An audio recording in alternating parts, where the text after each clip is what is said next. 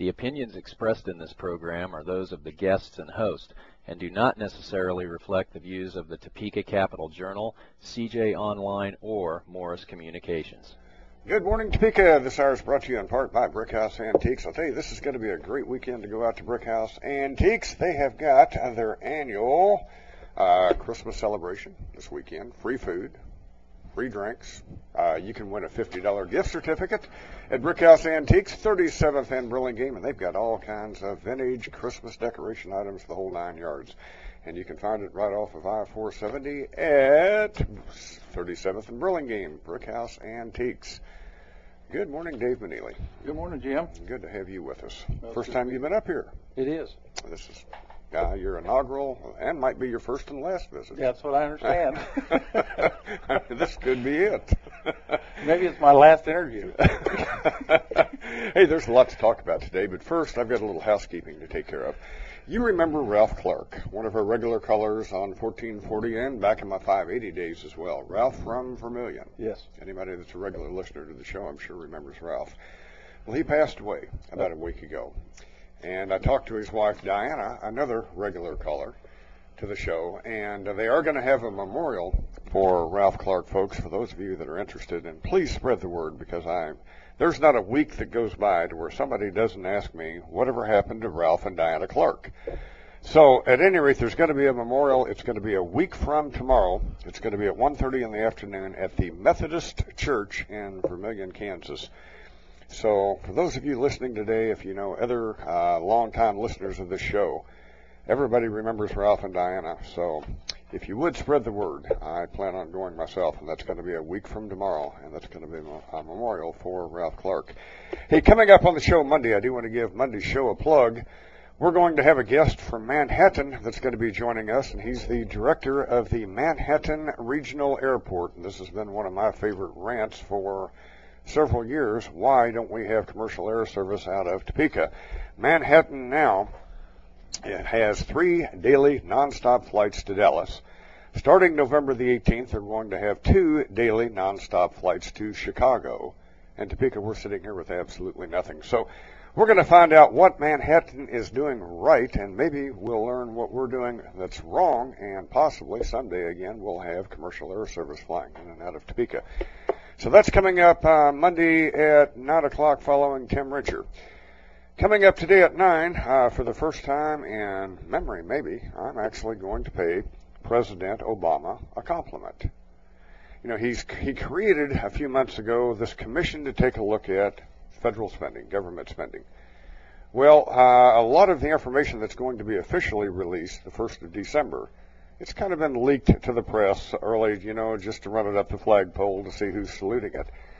And the great thing about uh, this commission, I mean, everybody from the left and the right is jumping all over this thing, saying how bad it is, which means you've got special interest groups that don't like it. I think it's a fantastic program. On a scale of 1 to 10, I'm going to give this a solid 9. Dave, have you heard much about this on the news? I heard, as far as I heard some. Um, based on what you've heard, anything that you really like, anything that really rankles you? Because I know you can be rankled easy. Well, they say I can be. I, I don't know. Uh, you know, I, I probably don't know enough to talk about it intelligently, but. Uh, well, I don't either, but that's not going to stop me. Yeah, anytime you get a bunch of, of old politicians and new politicians or whatever these people are that were on that committee, um, to come up with suggestions like this, it's like any committee. Most committees are are formed to make things look good, and then they're going to do what they want to anyway. So I, I don't. When it comes to government, I don't have much faith in anything they do, quite honestly, and or that they'll do anything they say they'll do. Well, I hope you know the Tea Party uh, revolution is going to start turning this country around, and I think we truly have elected some good people this time, good freshmen coming in. And if we hold their feet to the fire, maybe we can turn this around. We've got a $13 trillion deficit now in this country you know, we can't survive for very much longer with a $13 trillion deficit. Somebody at some point in time is going to have to control government spending. Well, one of the things uh, they're proposing that's going to come out, all of this is coming out officially around, uh, oh, the first week of December. We're going to be hearing a lot about this over the next couple of weeks, though. And again, Nancy Pelosi said no way will she support anything in this uh, document, which means it's good. But on the right side, you've got uh, the defense spenders. They're going to oppose this thing because it deals with cutting defense spending, which God knows we need to. You know, you can take our defense budget and total up country number 2 through 20. Their total defense spending for the next 19 countries doesn't equal what we spend on defense. So we've got to cut back on defense spending. Yeah, it's pro- my only argument to that would probably be, I don't disagree with that. Probably not while we're in a war. Should we be in? Should we have gone to Iraq? Well, I think. I mean, we we're should still there with fifty thousand. Yeah, I think we should have, and I, I think, I think that whole area we're so volatile. We probably should have been there a long time ago. Uh, Not necessarily in a war, but we probably should have been in, had a presence over there a long time ago, and and for whatever reason we didn't. But we've we've all but lost the Middle East, and that, quite honestly, that's that's the hotbed for the whole world. I mean, if you got Iran was probably got nuclear weapons at this point, just don't have a delivery system. Uh, you got Pakistan with nuclear weapons. You got India with nuclear weapons. You, the whole place is a, and you got a bunch of nutcases running around that be glad to use one. well, you're right. But what can we do to stop that? I, you take a look at the Soviet Union, and if you're under 30, folks, you might not remember the Soviet Union. Well, the Soviet Union was brought to its knees by Afghanistan. It was the war in Afghanistan that broke the Soviet Union, and Afghanistan's, unfortunately, is about to break us. I don't know. You know, it's easy to sit back and be a Monday morning quarterback.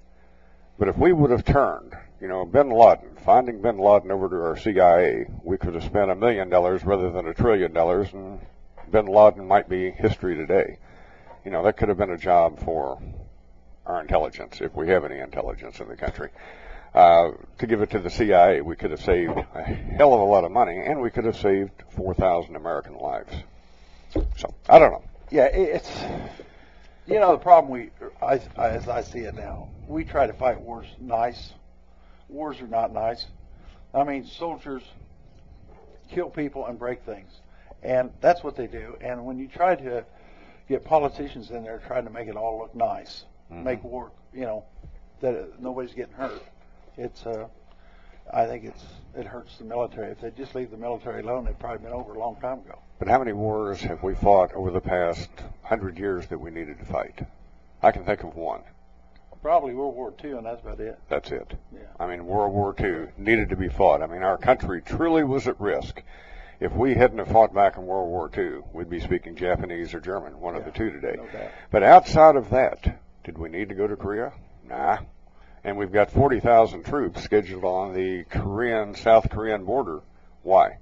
If North Korea ever decides they are going to invade South Korea, it's going to take about 15 minutes to eliminate our 40,000 troops because North Korea has a million soldiers ready to march.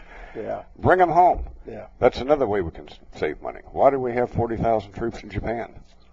Well, I, I think probably what has to happen is the American people and and their and their representatives, and I say that in that order because really the American people need to make the decision of whether or not we want to be the policeman for the whole world anymore. Yeah, and do we? I don't. You know, I I don't.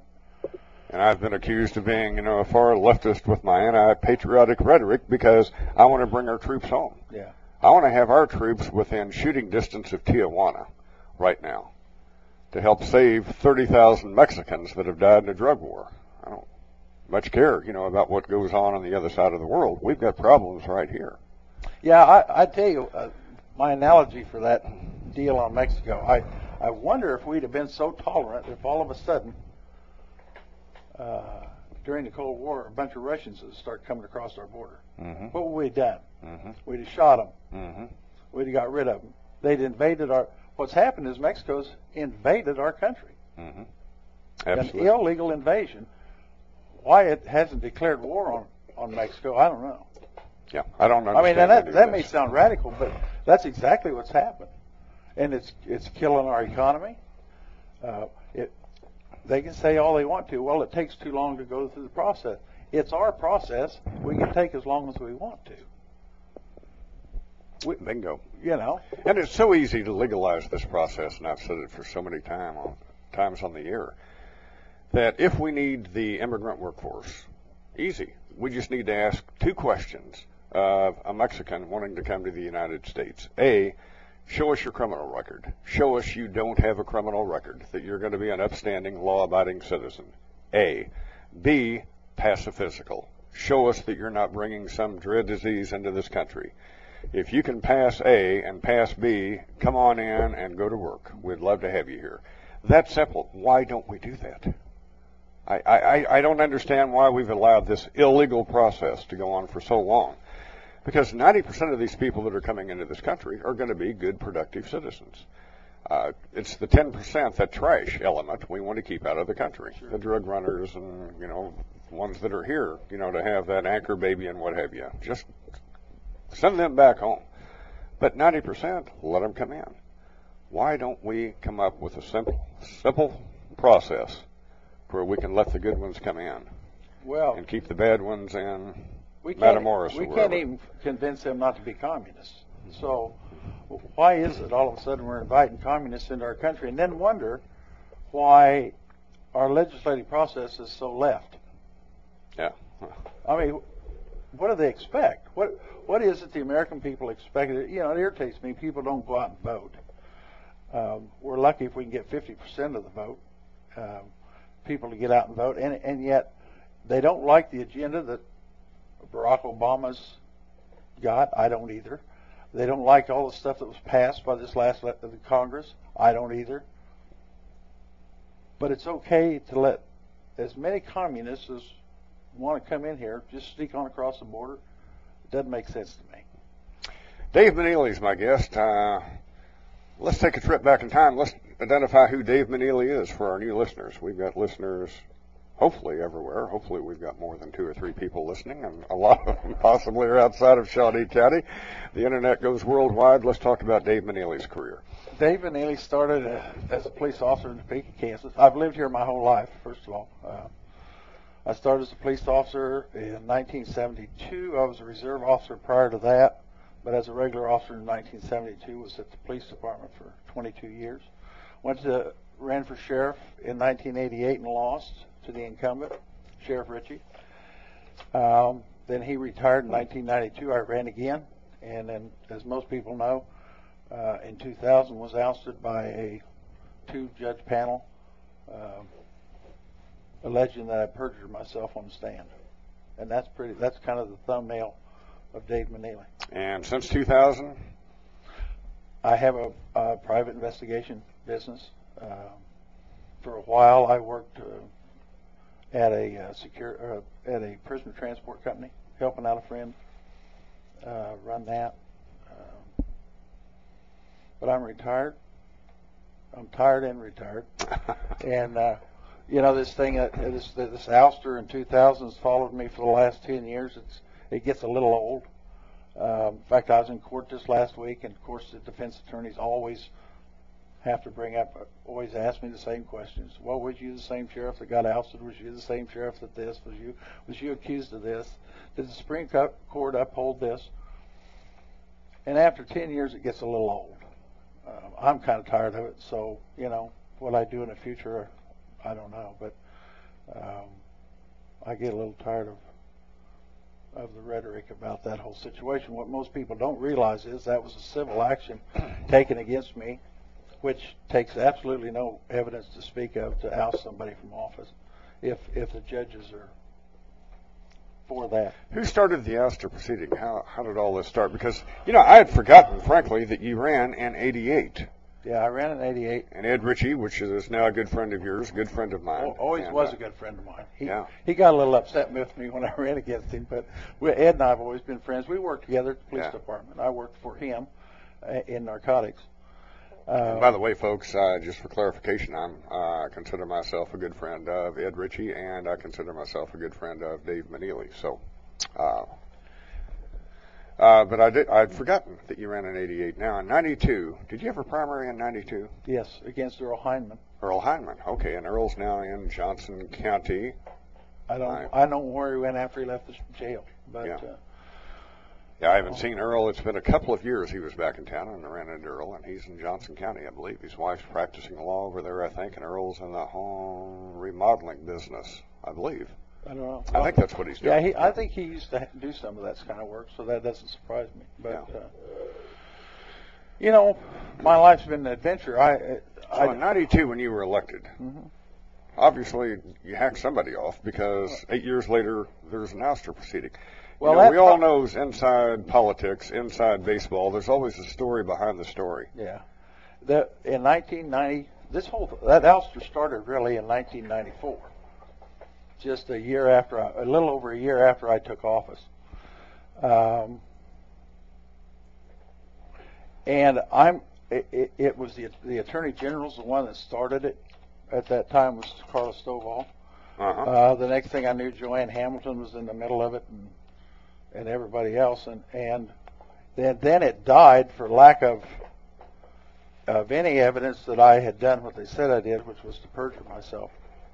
And then after the election in 1996, um, it started in again, and and at that point it was really an all-out war between me and the judges of Shawnee County and the KBI and the Attorney General and the District Attorney and um, Well, who was leading the charge on this ouster? Who really wanted to get you out? It was Carla Stovall. Stovall, Yeah. Attorney General Stovall. yeah, and that part of that was there was twofold reason. One reason, Because we've got Joanne Hamilton, Democrat, Carla Stovall, Republican. yeah, uh, there was two things, two reasons for that. One of them was um, I had supported Wint Winters to, for the Attorney General's job, and Carla beat him. Mm-hmm. That was one of the reasons. The other reason was uh, I said some not so kind things about Carla to someone. It got back to her, and uh, that really started the ball rolling. And at that point, it was just vindictive, a vindictive vendetta against me. Uh, and then, of course, I got sideways with the judges. Um, Now, how'd you get sideways with the judges? well, what happened? I went up and testified before the Senate Judiciary Committee. Uh, one of the things that I, I've always argued was that our bonding system here in Shawnee County is illegal. In fact, I think you can go back and find an Attorney General's opinion when Bob Stephan was in that that it is. However, it's been allowed to go on by the Supreme Court of the State of Kansas in the manner that it is. Now, how's the bonding system illegal? What's Well, it's really complicated, but it's bottom line is make this simple because I'm not a very complicated person. the bottom Look line at me is as I've got a ninth grade education. well the what, what the bottom line is bondsmen used to by the Constitution, by our state constitution, everybody has a right to a bond. Uh-huh. So bondsmen, they had bondsmen that always bonded people out if they were allowed to bond. Mhm. In 1986, I believe it was, Shawnee County judges, and not as I, far as I know, no other judges in the state of Kansas do what they do, but um, they took over the bonding system basically and just started uh, OR and people, and those funds, those bonding funds, go into a, as I understand it, a fund that helps finance the judge's retirement plan. And so there, here you got, you What got. do you mean the bonds? Because if I'm in jail, I'm going to a bondsman, aren't I? Yeah, That's private. That's private. not necessarily. Not if the judges don't allow it for a professional bondsman. They, what they'll do is they'll say, well, you can have a signature bond, so that, does- you don't have to have a bondsman for that. Uh, we'll let you we'll let you out on a uh, OR bond, What's an OR bond? own recognizance. In other words, you Okay. promise to show up, okay, King's X, you can go. Okay. Um, and nobody's. So what happens is in the system, they don't show up.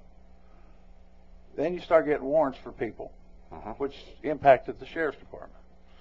Okay, let's go back to how judges make money, how this money ends up in the judge's fund. So you're saying on a signature bond, then basically uh, the district court is ultimately liable for the $10,000 recognizance bond, signature bond, or whatever? Well, they're the ones that decide when that bond, um, How do they make money? when they that? violate, when they violate. I'm not saying they make money. What happens is that there's a there's a fee that goes along with bonding. Okay. Um, And it's been so long now that I don't remember all the details on how this this whole thing goes. But you're saying basically our district courts are in competition with our bonding companies? Oh, absolutely. In fact, they've put most bondsmen out of co- out of business.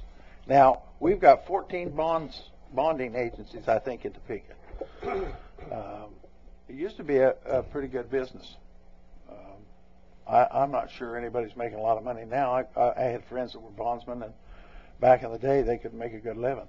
Um, but when this came about, the bonding uh, organization for the state of Kansas went up to this, went up to, and ever since 19, what's really interesting about this, since 1986, they've been going, the judges have been going lobbying the legislature to make what they do legal.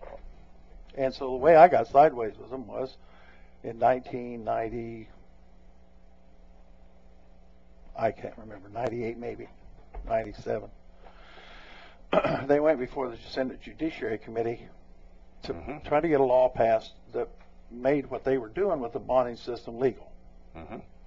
Now, mind you, they've been doing this since 1986. so I went up to testify against them to the Senate Judiciary Committee, and I, my question to them was, if what they're doing is legal, and they've been doing it since 1986, why are we here trying to pass a bill to make it legal? Okay. Stands to reason. That that upset them, because in essence, what I what I did was call them a liar. so, anyway, I do not believe that justice is blind. I, I really don't have much respect for our judiciary um, here in Shawnee County. So it was about this time after you testified before the Senate Judiciary Committee, then things really started going south for you. Yeah, at that point it was the judges. It was the Dave Meneley is my guest, uh, former sheriff of Shawnee County, folks. If you just tuned in. Yeah, at that point it was the, the Attorney General, the KBI, the judges, Joanne Hamilton and her staff at the District Attorney's office.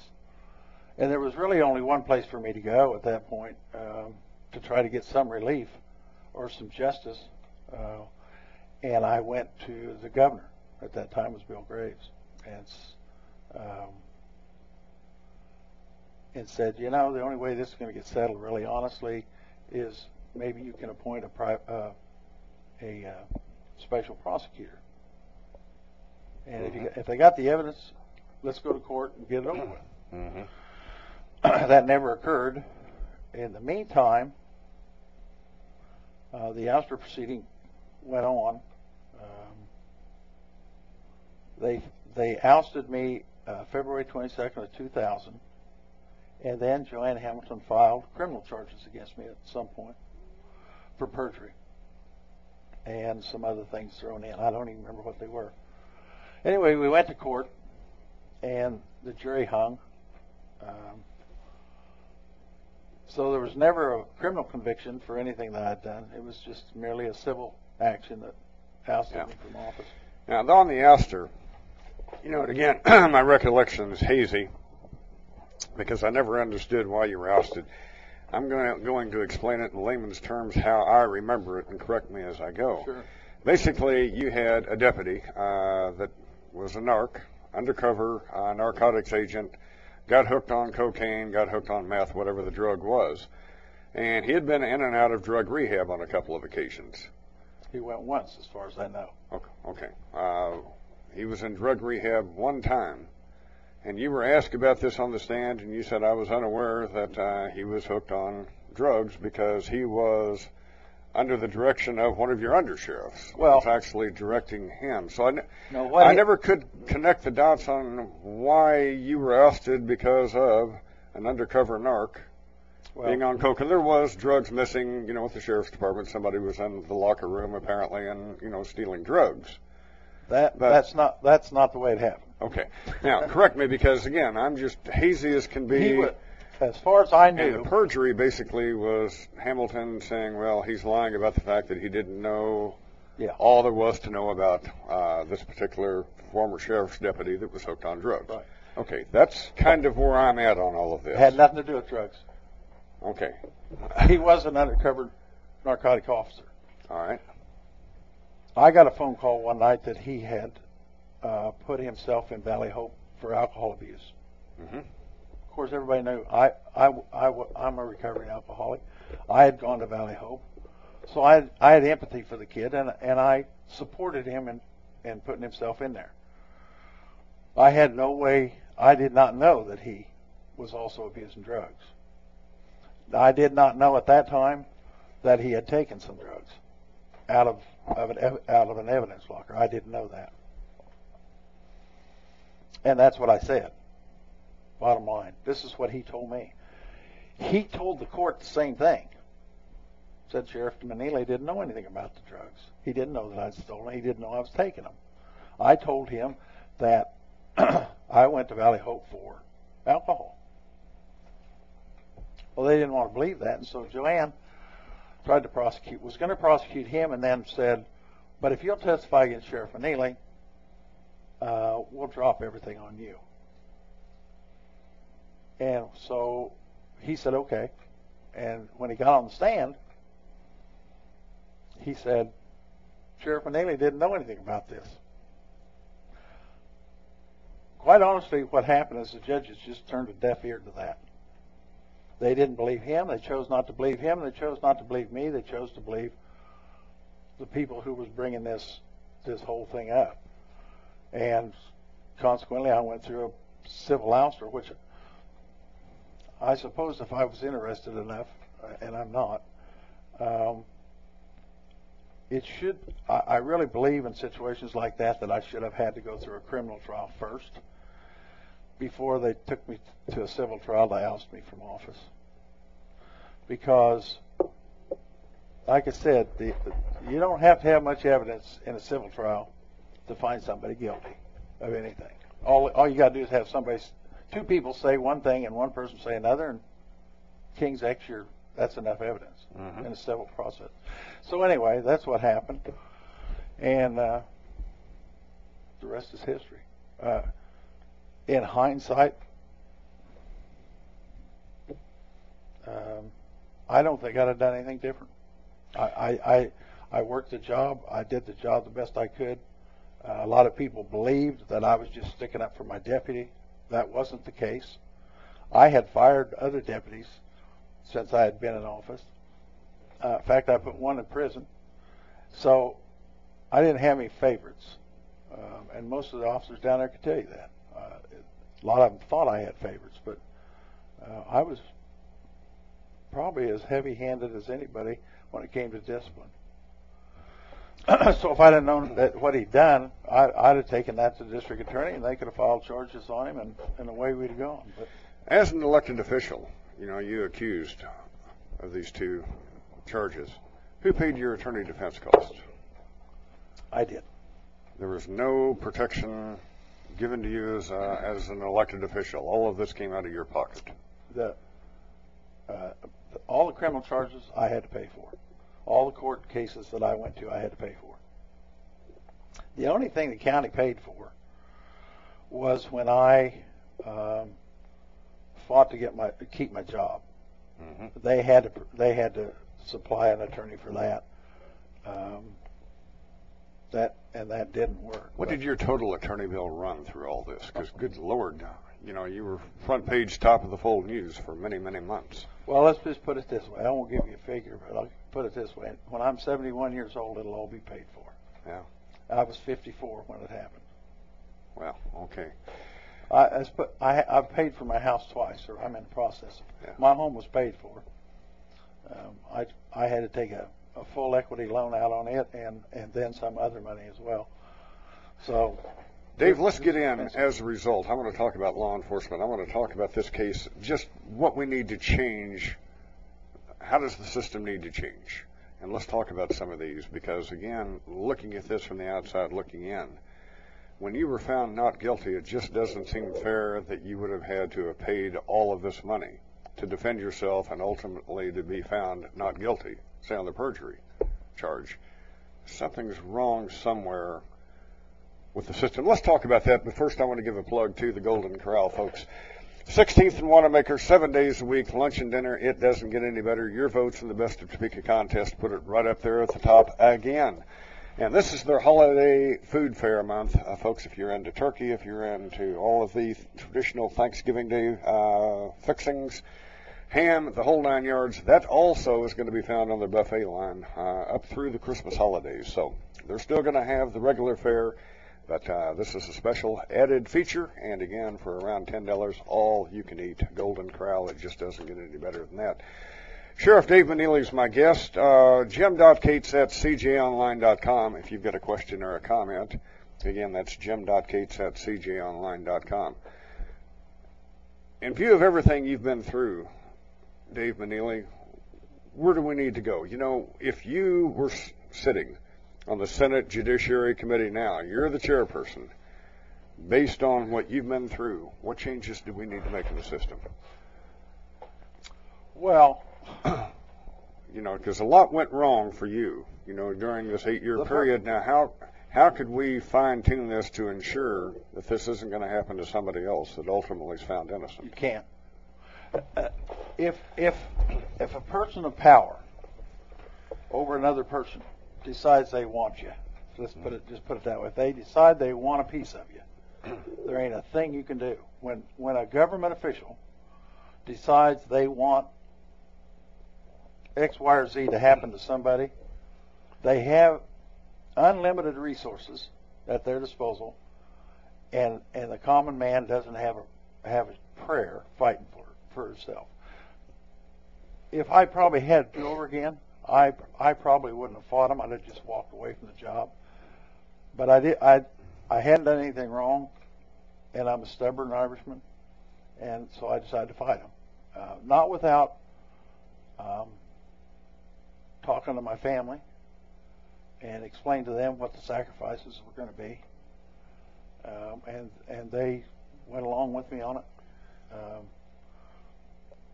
but but I do not believe any, and not just because it happened to me. I just, in no other instance, does a person have a civil action against them until after a criminal case has been has taken place. It was a famous one, O.J. They mm-hmm. tried O.J. He got off, and what they do? Took him to civil court mm-hmm. because they only needed preponderance of evidence. They didn't need much evidence to find him guilty in a civil case. It's different in a criminal case. You got you got to have evidence that says what you're alleging is true.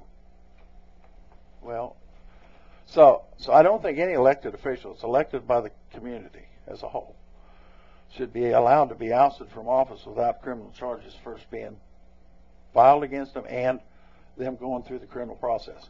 But Dave, we get into frivolous lawsuits, you know, on the civil level of the whole nine yards. In fact, health insurance, I've railed about this for years, that one of the reasons health insurance is so high, it's because of frivolous malpractice suits. We eliminate that. Health insurance costs are coming down. The same thing applies, you know, as far as product liability. Wouldn't the same thing apply in your situation? Into a frivolous lawsuit, if one's found to be frivolous, which this perjury trial may have been, then, as far as relief, attorney defense cost relief, do we need to change the system to build in some protection? I, I don't think you can, Jim. I really don't. I I, uh, I don't know, and I certainly spent too much time, probably the first year after I got ousted, trying to figure out really what happened. Um, I really didn't and, and it's not something I can talk about, and I, I choose because I choose not to. But I found out something uh, a year after I'd been out of office um, that had I known at the time, probably would have slowed this that whole process down. I wasn't planning on running for reelection anyway. Carla knew that.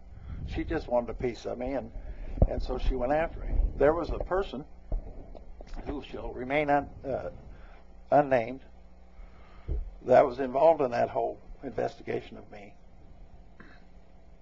on the other side, not on my side, who made the statement after it was all over, after the final criminal case was over and everything. Um, we knew Dave didn't do anything wrong, but we had our marching orders. Hmm. They didn't say that to me. Because had they said that to me, they, I'd have probably been in the penitentiary because I'd have broke his nose or something. But uh, the person who said it is still around and doing well, and I'm I'm happy for him. I've tried to put this whole thing behind me and and forgive people for what they did and didn't do. Um, it's sometimes it's difficult. There's there's times that I think, well, it's past me. I, it's it's, and then I go to court like I did the other day here in Topeka, and it comes up again, and uh, all those old feelings surface again. I try not to give them much thought, those people, um, because they win when I do that. So, just one of those things that happens in life, and you know, I had a good career. I enjoyed my job. Um, I think I, I gave the community the best I had. Let's put it that way. And whether it was good enough or not. Um, well, I know you care for Shawnee County, obviously. Have you ever thought, given thought to running for public office again? God, uh, God, no. I mean, there's just no scenario in which you would. I wouldn't. I wouldn't. I'm going to tell you something. Once you've seen. Do you think the public would be, again, uh, obviously, if you're my age and if you've lived here for 30 years, you remember this incident, but, you know, if there would have been a poll taken back in 1999 on Dave Meneley, do you think the results would have been that bad? Because I look at, you know, I remember this being talked about in the community, and on a scale of 1 to 10, I guess I just didn't view it as that big of a deal. Obviously, you were living it. It was a hell of a big deal for you. But, you know, to the average person, well, you know, Dave, possibly, and again, you mentioned it earlier, I guess my impression was that you were trying to protect a deputy that got hooked on drugs. I think that was probably the overall community's perception. Yeah. I, now, is that a bad thing that you were trying to protect an employee? And you said, you know, that wasn't the case, but I think that probably was the overall image of the community of Dave Meneley. Yeah. And and that's okay. Uh, and that's not a bad thing. No, I. Uh, but I, it, it gets it, into sheriff's duties, whether that was proper or not. It wouldn't have been proper. And on a scale of one to ten, but I mean, it would have been a four to a five on most people's scales. It wasn't that big of a deal. So, I, first of all. So when you say your reputation's tarnished, I'm not sure it's that tarnished. Well, whether it is or isn't, let me put it this way. and you've been in politics, Lord, longer than I have, probably. Uh, once you see the underbelly of politics, it's pretty ugly, and I really don't want any part of it. Uh, I, I just, um, I, I wasn't. Politics was never an issue for me. Uh, I had to get involved in politics to run for sheriff. Um, I, I never aspired to be anything other than a police officer. Uh, I enjoyed being a sheriff, uh, and would have continued doing that at least for one more for 11 more months when my term was up, uh, or my second term. So, I, I it was 30 years. I gave 29, 30 years to the community as a police officer, and uh, I, I really don't have any regrets. I, you know, a lot of people say, "Well, Dave, you was too outspoken." You, you know, you, and, you know, people. It's funny how people say, "Well, we want we want our politicians to tell us what they really think." Mm. Well, I certainly did that. Uh, I never held back anything. I always told exactly the way it was. Well, you know the definition of a political gaffe. It's when a politician speaks his mind. Yeah, well, that's That's true. yeah, which showed you that I was not a politician. I, I, I always did yeah. speak my mind. And I thought. Yeah, I, you read the polls first and then yeah, you speak. Yeah, yeah. well, I, I wasn't very good at that, Jim. Unfortunately. Dave, taking a look at law enforcement in Shawnee County, looking back at your years as a police officer and a sheriff, Topeka has the perception of this being a high crime community. I don't necessarily see that. But again, I'm careful as to where I go, what I do, who I associate with. I've never had a problem. God knows I've been outspoken. There's a lot of people I'm sure that don't care for a lot of the statements I've made. But I'm not going to go into the hood after dark. You know, I've got sense enough not to do that. Is this a crime-ridden community in your opinion? Are we getting a bad rap? Yeah, I, I don't think it is any more than anything else. I, you know, of course, as a police officer, when you're in the middle of the fray, you're so used to it that all this stuff that everybody gets so excited about. Personally, and and this will really ruffle some feathers, I'm sure, but I think what's happened with law enforcement, I, I don't like what's happened with law enforcement in that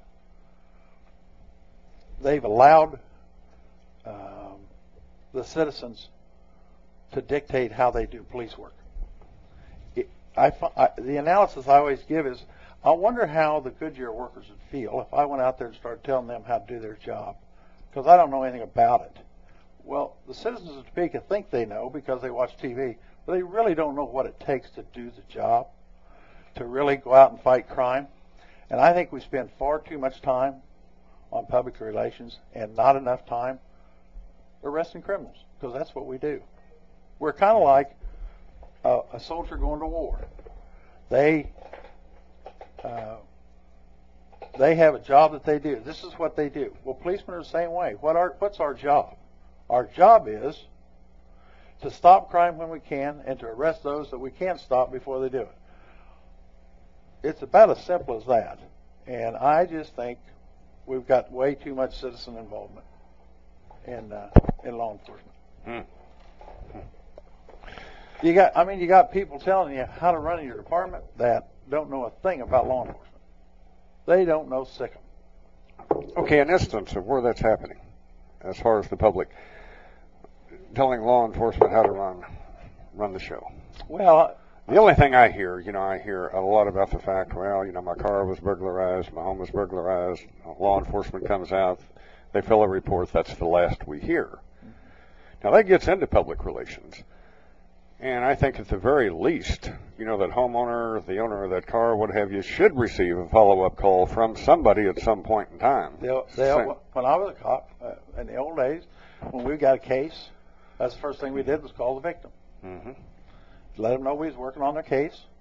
Well, let them know that uh, whether it looked like a solvable case or not, I mean, just be upfront about it and say, we got nothing to go on. Uh, the case will remain open. If something comes up at a later date, we'll, we'll open it up again and start working on it. But right now, we don't have anything. We used to do that. Mm-hmm. Why they don't do that if they don't do that now, I don't know because it makes it doesn't make any sense not to. Uh, they just want to know that you're trying to help them with their problem. Mm-hmm. Because most people don't have any contact with police officers unless they're something's wrong. Mm-hmm.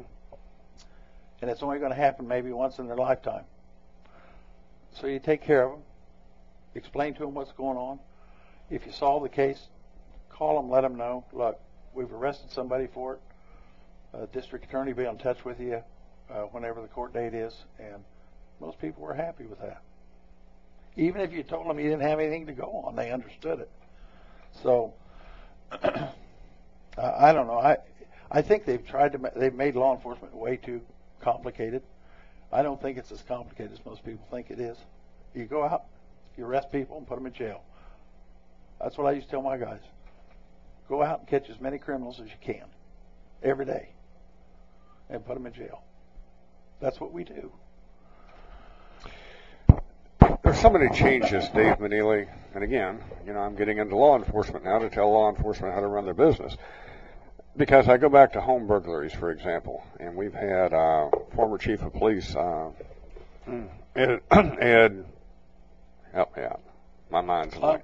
Ed Klump was on the show several years ago and made a statement, and it made so much sense because, folks, if you are convicted of an unarmed home burglary, in Shawnee County in the state of Kansas, it takes at least three convictions before there's a possibility of that individual serving time. Now that makes no sense to me whatsoever.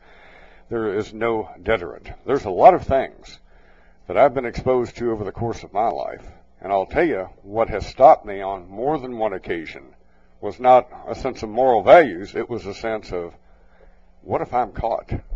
I don't want to suffer the consequences. Right. So there is that fear of punishment component that civilizes human beings. We have to have that fear of punishment component. Mm-hmm. We don't have it for home burglaries. Why we don't have more home burglaries is beyond me. because well, there's no fear of punishment. We have there. plenty. yeah. Don't we need to change some of these laws as well, far as getting back to that fear of punishment component. Yeah, we, we do, and and the problem is, and, and I'll tell you, I was on the first sentencing commission. Right, wrong, or different with what they did with it. Having said that, it always came down to this: we can't afford to put everybody in jail. So which ones are we going to put in jail? Well, the most violent criminals. Uh, burglary is a. This is what they said, not me. This is what they said. Burglary is a non-victim crime. Oh, really? If you come home and all your stuff's gone, uh, I'm not sure there's a victimless crime there. Yeah, bingo. But but here's the deal: they made a decision back then that we can't afford to build enough prisons to put everybody in jail. So we're going to come up with this grid, and this is the way we're going to do it. I fought for when I was there, and I have ever since I've been a policeman, determinate sentencing. I don't care if you just get six months, but you're going to do that six months. To heck with good time. You're supposed to serve good time. If you don't, we're going to add more time on your sentence. Uh, they fought me on that when I was in the on the commission because they need that good time tool to manage the inmates.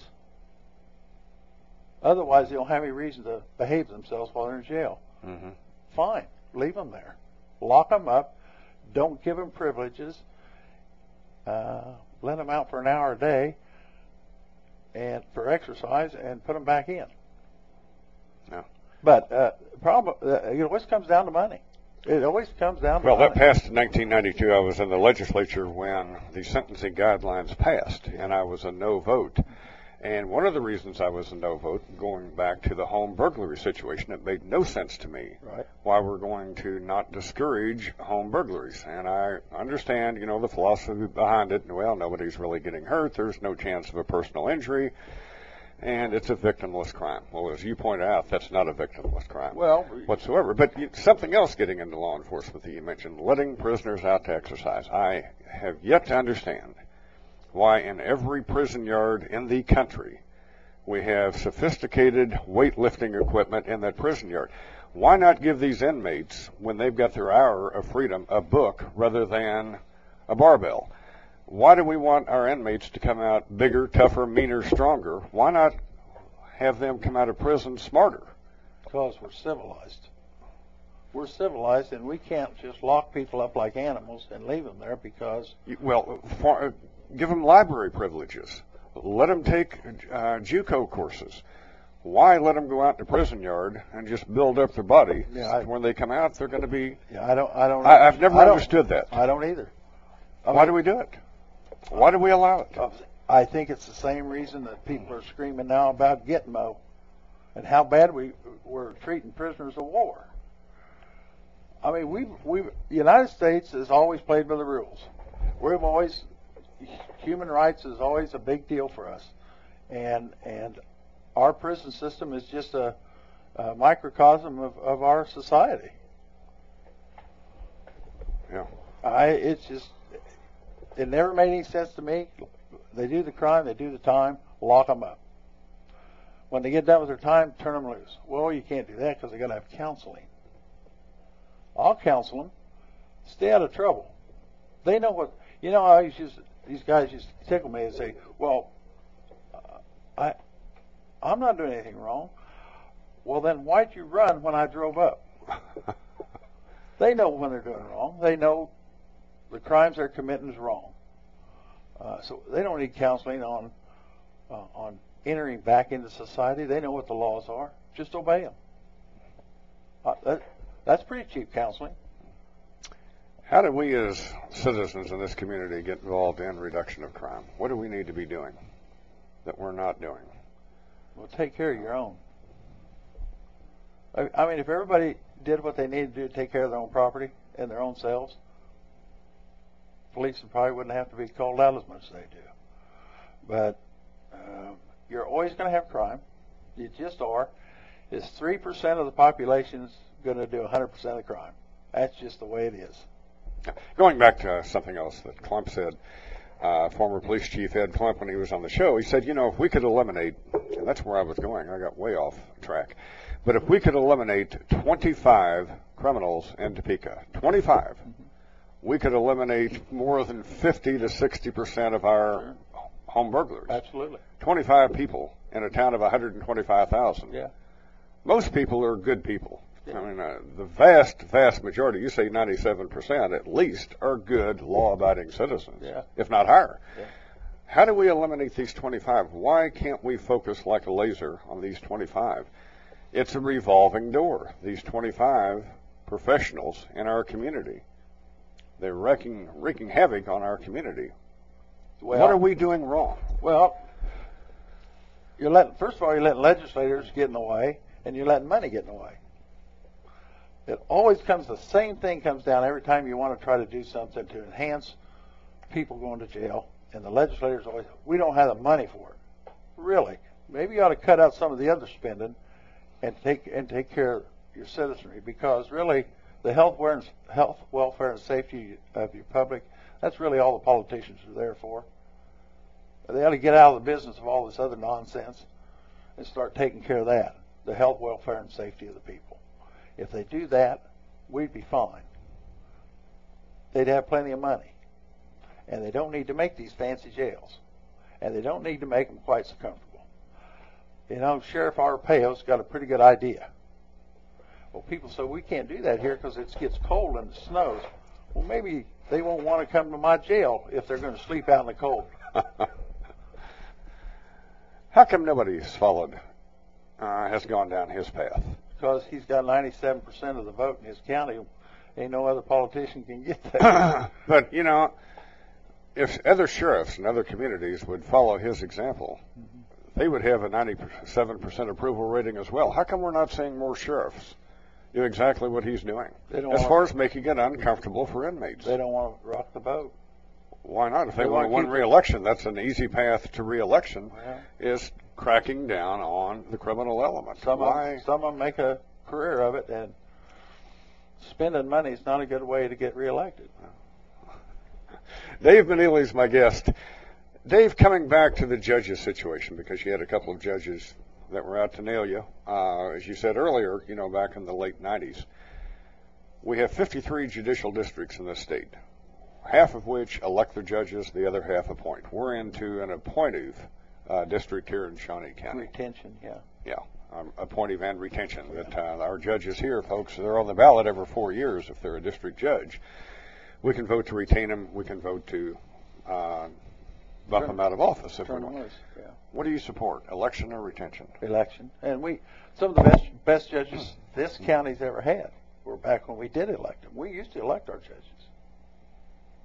Uh, The argument that the only people that would contribute to a judicial candidate is going to be a lawyer.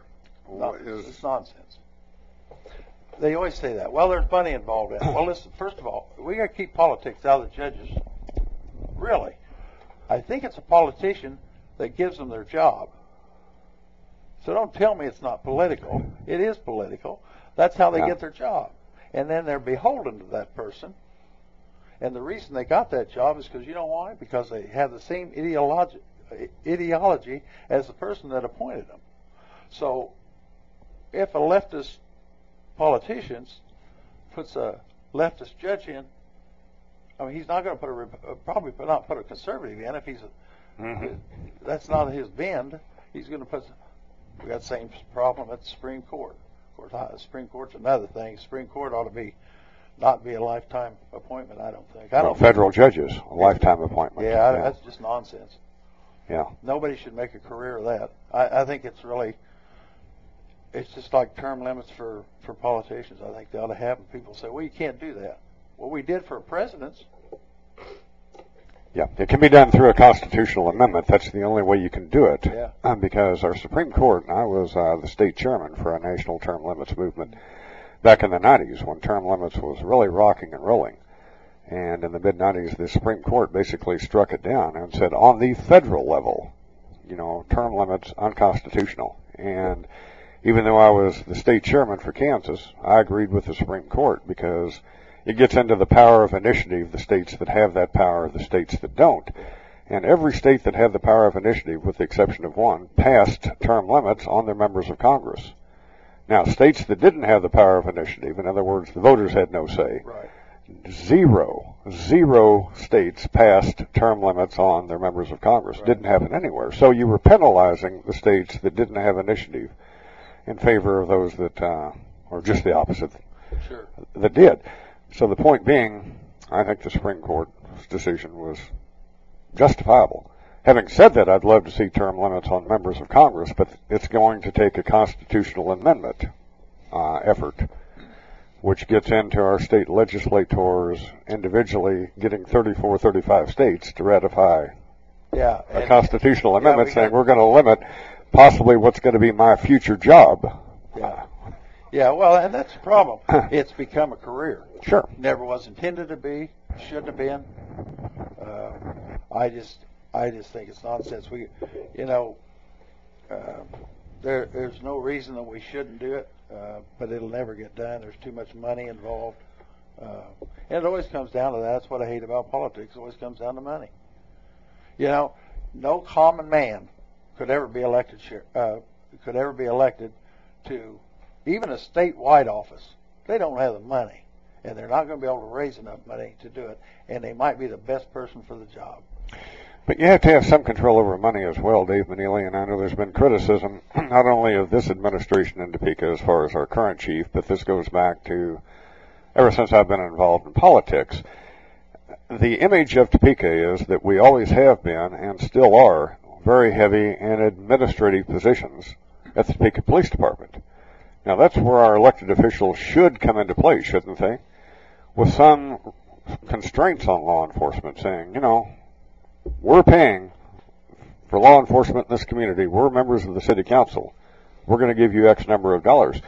But Dave Meneley, should then our city council step in and say, we want this ratio of administrators versus feet on the ground. We want this ratio to change or we're going to penalize you next year. We're going to cut your budget.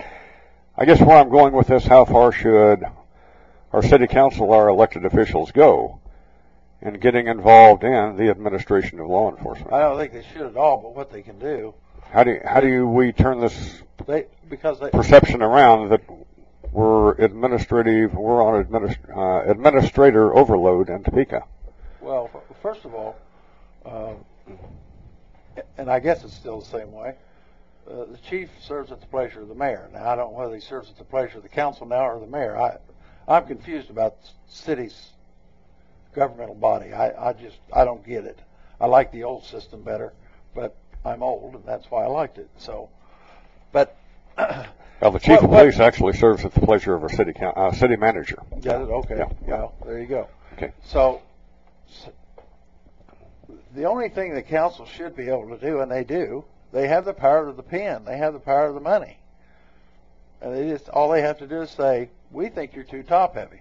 I can tell you, when I was at the police department, I don't know what it is now. I thought it was too top heavy. When I left the police department, just in the detective division alone, there was a sergeant for every 1.2 detective.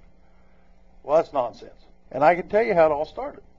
One of my dearest friends, he's who's dead now, Dana Hummer. Back in the day, when when I started, even the only way you get a person a raise was to give them a promotion because we didn't get raises back then. We didn't get paid to go to court, and so Dana started making rank, more rank in the department to give people a raise. Well, it just kind of snowballed. And now, when the contracts that the city signs, they can just say, we're not going to pay for that many. And through attrition, they can whittle it down. Uh, they won't ever do it, but they should. I mean, I'd hate to guess how many people sit in an office at any of the departments in the state of Kansas, of the big four counties, uh, and aren't out on the road where they ought to be uh, because they're administrators. They don't need that many administrators. I don't think.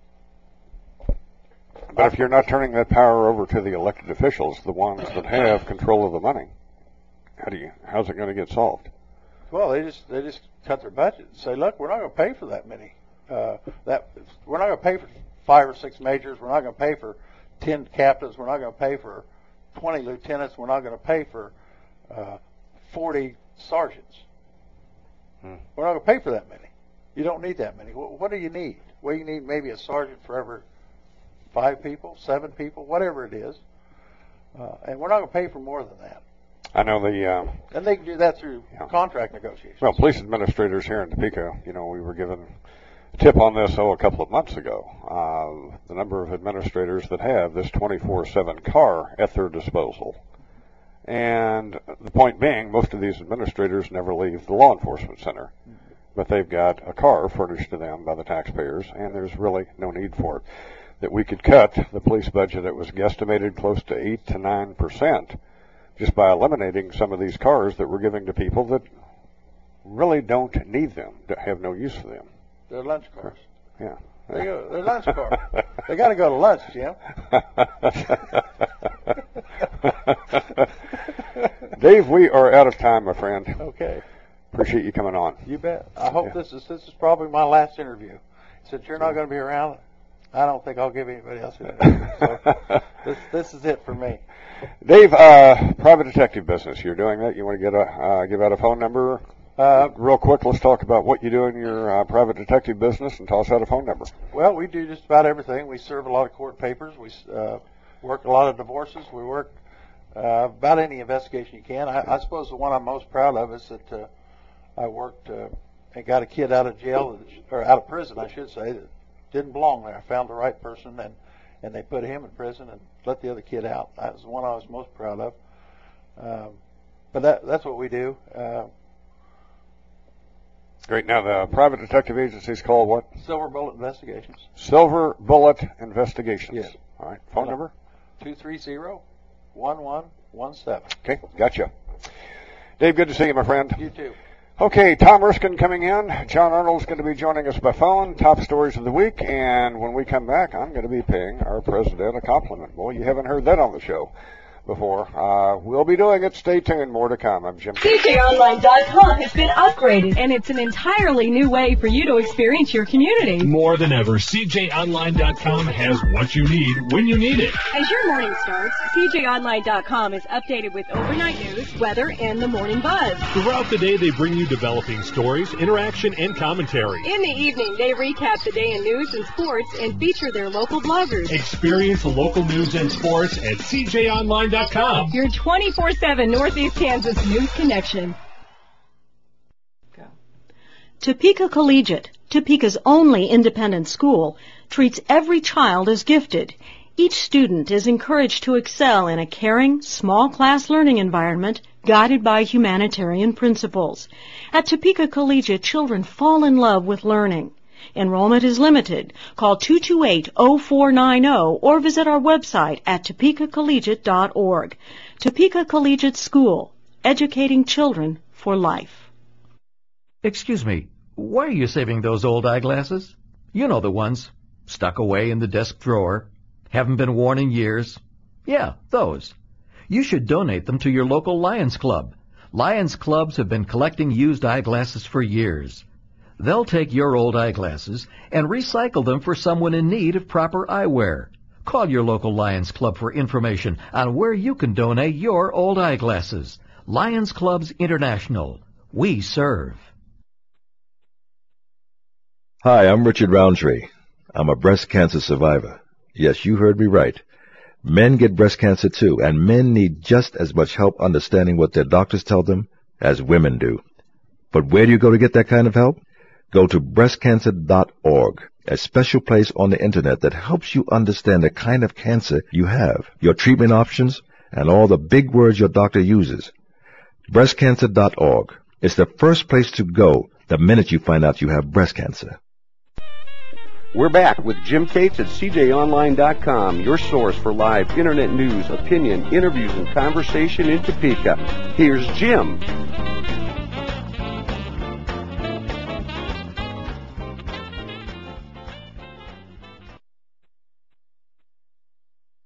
Okay, we're back. okay, Dave Meneley, he's a good one, folks. Um, Tom Erskine's on his way in, and uh, John Arnold's going to be calling in in a few minutes. We're going to be talking about some of the top stories of the week, locally and nationally. But again, I want to plug a show that's coming up Monday. Tim Rencher, of course, is going to be on Monday. A lot to talk about with uh, Tim, needless to say. Everything that's developing in the city of Topeka. One story I don't understand, TMTA or bus service. Uh, there's a proposal that this basically the TMTA be done away with and it becomes an agency of the city. Bob Archer, one of our city council members, is kind of championing this cause or at least supporting it, and it, from the outside looking in, makes all the sense in the world that we could possibly reduce this uh, 4.2 uh, mill levy that we have now and take over the management or keep a closer eye on management of the TMTA. It makes a lot of sense. But for whatever reason, this thing just doesn't appear to have legs with most of our city council members. We're going to be talking about that. And this whole goofiness of downtown Topeka, I say goofiness, you know, taking a nice thoroughfare and a nice looking downtown community and turning it into a serpentine two lane route, the whole nine yards. We're going to get an update on where all of this stands. So that's coming up as well. Uh, good morning, John. Good morning, Jim.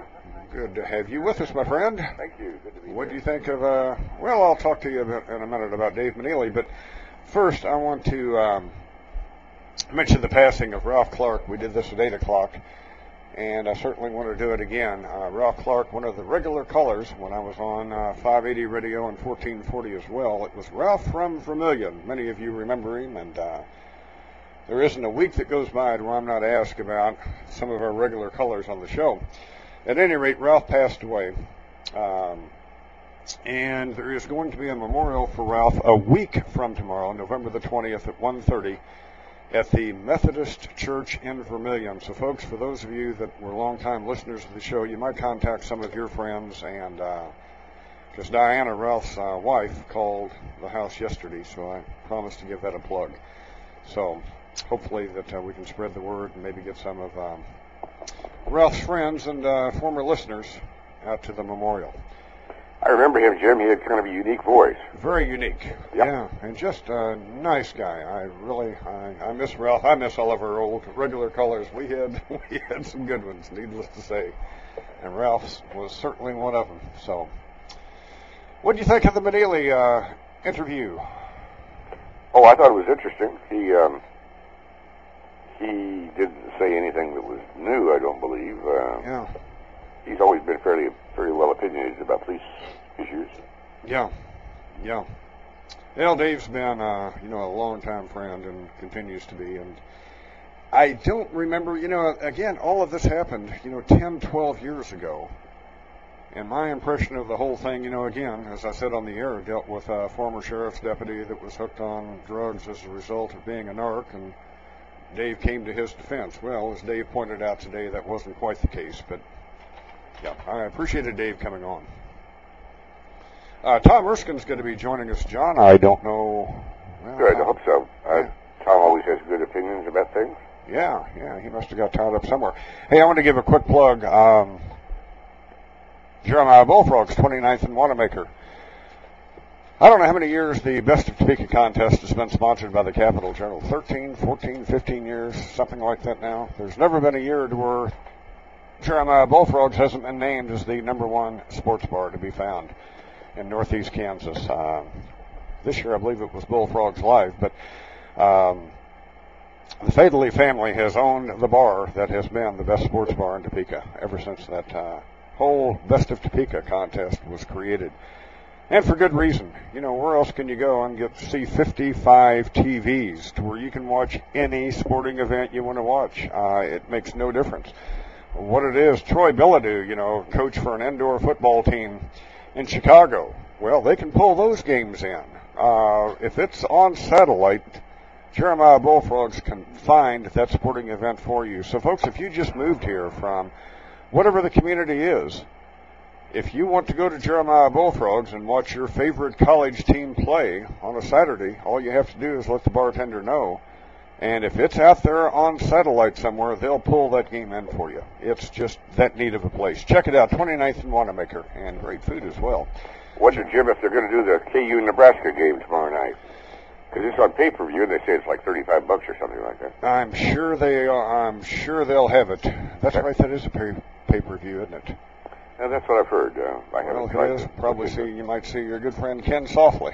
Down Yeah, there. yeah, yeah. Being the Nebraska fan that he is, Yeah. 35 point spread. That's a lot of points. Is that what it is? Yeah. Boy, I better get some money down on that game. You're you're going KU. Well, sure. After that comeback against Colorado, that's the biggest story of the week. That is the poorest coaching job ever at Division One. For Colorado? Yeah.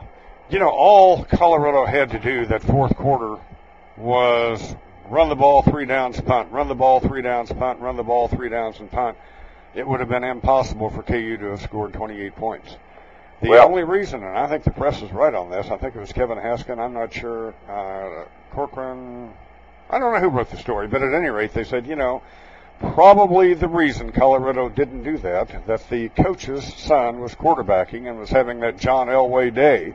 Everything was going right and was simply trying to make his statistics look better, and he was still throwing the ball in the fourth quarter. To where Colorado should have been thinking victory rather than let's help the son out.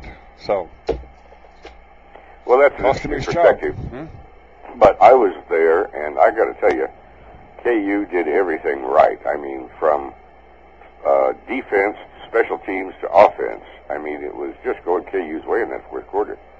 And um, I think, well, e- even a few times, um, Colorado ran the ball, and well, I know one time they fumbled, and the ball was picked up and ran in for a touchdown. Um, but it was everything was happening, and when when on a 30-yard pass, one of our receivers from KU, the ball is behind him. He turns around. He's running to his left. He has to turn around because the ball's behind him. So he turns counterclockwise while he's running the other way and reaches up with his left hand and pulls down that pass. The coach for Colorado has to say, "This isn't going to turn out well." You were actually in the stands at the end of the game. huh? Oh yes, they threw the whole thing. A guesstimate on the crowd at the end of the game. I heard anywhere from five to ten thousand people. Oh no, no, more than that. Um, Oh, good. oh, probably half the people had left. Uh, But half are still there. Oh yeah, Well, that's half were still there, and half of the students were still there, and uh, probably half of the people on the, on the other side, um, the old folks side, I guess you might call it, were still there. But um, and the students were loud; they were cheer- cheering it up good for them, you know, because they were watching something special. Of course, every time something would happen, you'd say, "Well, at least we did that," Yeah. and yeah. then you'd say, "Well, at least we did that," but we never ever got to the point of say we're going to win. Yeah, Until, until we scored 52 points. It was just, I'll be darned. Would I'd love to it? see it. You know, Turner Gill. Uh, I hope he makes it. You know, he's truly one of the nice guys Yeah, it's true. in uh, Division One football. You want to see at some point in time a nice guy make it. Terry Allen, you know, the previous co- KU Yeah. coach, nice guy, but unfortunately just wasn't able to quite put it together. And I don't want to see the jerks win. I want to see the nice guys win. There you go. And Turner Gill is one of the good ones. So Leo Durocher didn't do anybody any favor when he said nice guys finish last. yeah, yeah, yeah. You know, he really didn't. Nope. Unfortunately, because you know that's hung around, a lot of people remember that I know. statement. Yeah. And you also have the um, the Bear Bryant model of taking the guys out to the desert when he was at Texas A&M. Mm-hmm. They'd say took 100 guys and came back with 40 or something like that. that these 40 are the ones that want to play. They're men. You know. Yeah. Well, Yeah. that's that model of coaching has hopefully gone bye bye. Yeah. And Woody Hayes, as far as Oh yeah. physical, a little physical abuse. yeah. When he punched the opposing player, that did him. Yeah. Yep. Yeah. That did it. Yeah. But um, uh, I, I, at halftime, one of the people I was with had to leave to go someplace. And so he said, I'll tell you what's going to happen. He said, in the second half, KU's going to come out, they're going to march the ball right on down the field and score. Then they're going to do an onside kick, and they're going to march the ball on down the field and score. And I reached in my pocket and I said, I probably can find a hundred dollars in here that says I'll take that bet. he didn't take it, and I'm fortunate, but uh, it's just about the story of what happened. It was Oh, just boy. incredible. Yeah.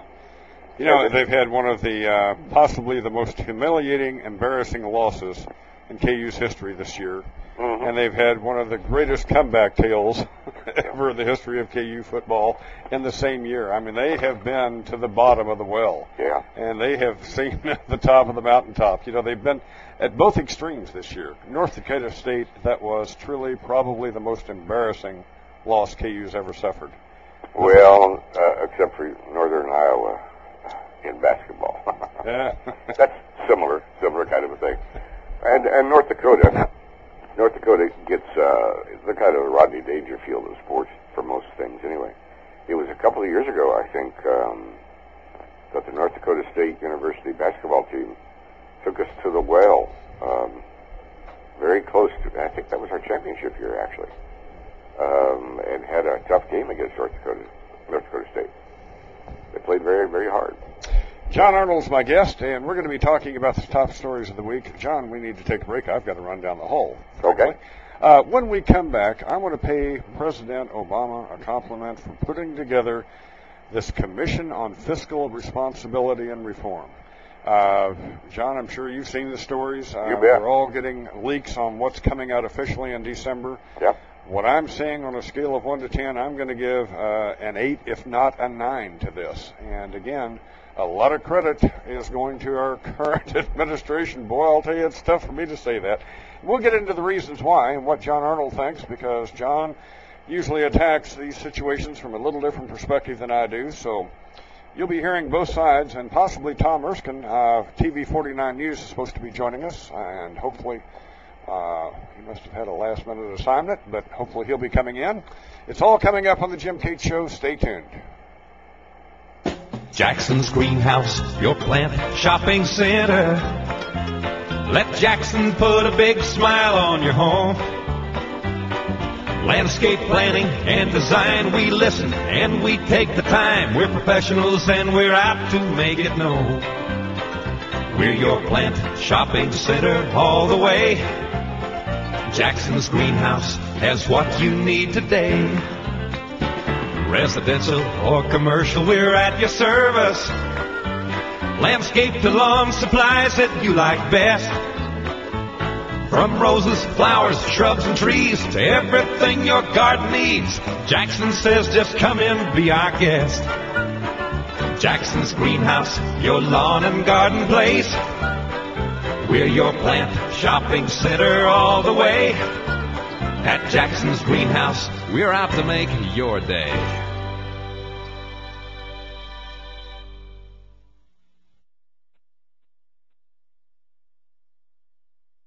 Hi, I'm Richard Roundtree. I'm a breast cancer survivor. Yes, you heard me right. Men get breast cancer too, and men need just as much help understanding what their doctors tell them as women do. But where do you go to get that kind of help? Go to breastcancer.org, a special place on the internet that helps you understand the kind of cancer you have, your treatment options, and all the big words your doctor uses. Breastcancer.org is the first place to go the minute you find out you have breast cancer. Eyewear Unique is a fun, upscale optical shop located in Topeka. They may be in mid-America, but their frame selection is world class. The expert staff will help you into your first really awesome pair of high-quality eyewear. Their designer frame selection will hold its own against the finest shops in New York or LA. Eyewear Unique is not just another optical shop. They are truly new and different. They are not interested in selling you a pair of glasses. They're interested in selling you eyeglasses for the rest of your life. Your face is a work of art, and it deserves a great frame. Eyewear Unique offers top-of-the-line designer frames with names like Etnia, Barcelona, Lunor, Robert Mark, LA Eyeworks, Bevel Specs, Freudenhaus, Oliver Peoples, Ray-Ban, and Oakley, just to name a few. The frames run from stylish and affordable $90 eyewear to the extraordinary Face à Face line, located at 4008 Southwest Huntoon Street in Topeka, or visit them on the web at eyewearuniquetopeka.com. Take your face to the next level. Eyewear Unique, eyewear for life. This is Risa with Lauer Plumbing, Heating, and Air Conditioning.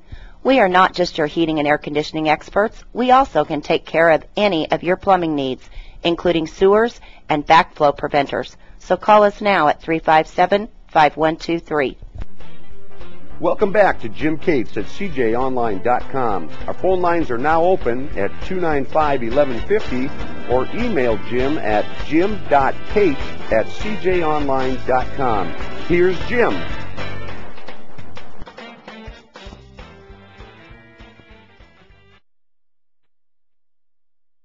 Okay, we're back. I was typing an email. John Arnold? Sure. Let's talk about, by the way, coming up at 10 o'clock, as he does each and every Friday, Dave Jackson. Lawn and garden tips, that's all coming up Monday morning. We've got Tim Richard coming in at 8, and boy, there's a lot to talk about with Tim. And then at uh, 8.45, joining me, uh, this is a guest that our good friend Terrence Stewart in Manhattan helped me line up. Peter Van Kuren's his name, and he is the director of the Manhattan Regional Airport. Why would we be having somebody on from Manhattan that heads up a regional airport? Well, because folks, you can fly three times a day out of Manhattan into Dallas, and starting the 18th of November next week, two nonstop flights a day into Chicago. This is uh, an airport that is really on the move. So I want to find out from Peter, and folks, I'm sure you do too. What are they doing? That is, everything seems to be coming up roses in Manhattan. What are they doing that we're not? Well, we're going to get the story Monday. Should be a should be an interesting 45 minutes or so. So that's what's coming up. John Arnold's with me. Uh, I did talk to uh, Tom Erskine, TV 49 News Director, yesterday, as a matter of fact, and he was planning on coming in this morning. In fact, he was going to come in a little early. So obviously, he's gotten tied up doing something. So, John, let's talk about. Must be some breaking news out there. Oh boy, uh, the commission to reduce the federal def- deficit. That Oh, breaking yeah. news? Yeah. Folks, currently we have a $13.7 trillion deficit. Uh, and again, I think this was due to bad Republican leadership for eight years and certainly no better under the Obama administration. He's added to uh, this deficit total. But to give Obama some credit so far, and I'm doing this, well, it, so far this looks good. He created a commission on fiscal responsibility and reform to take a look at how we can reduce our federal deficit.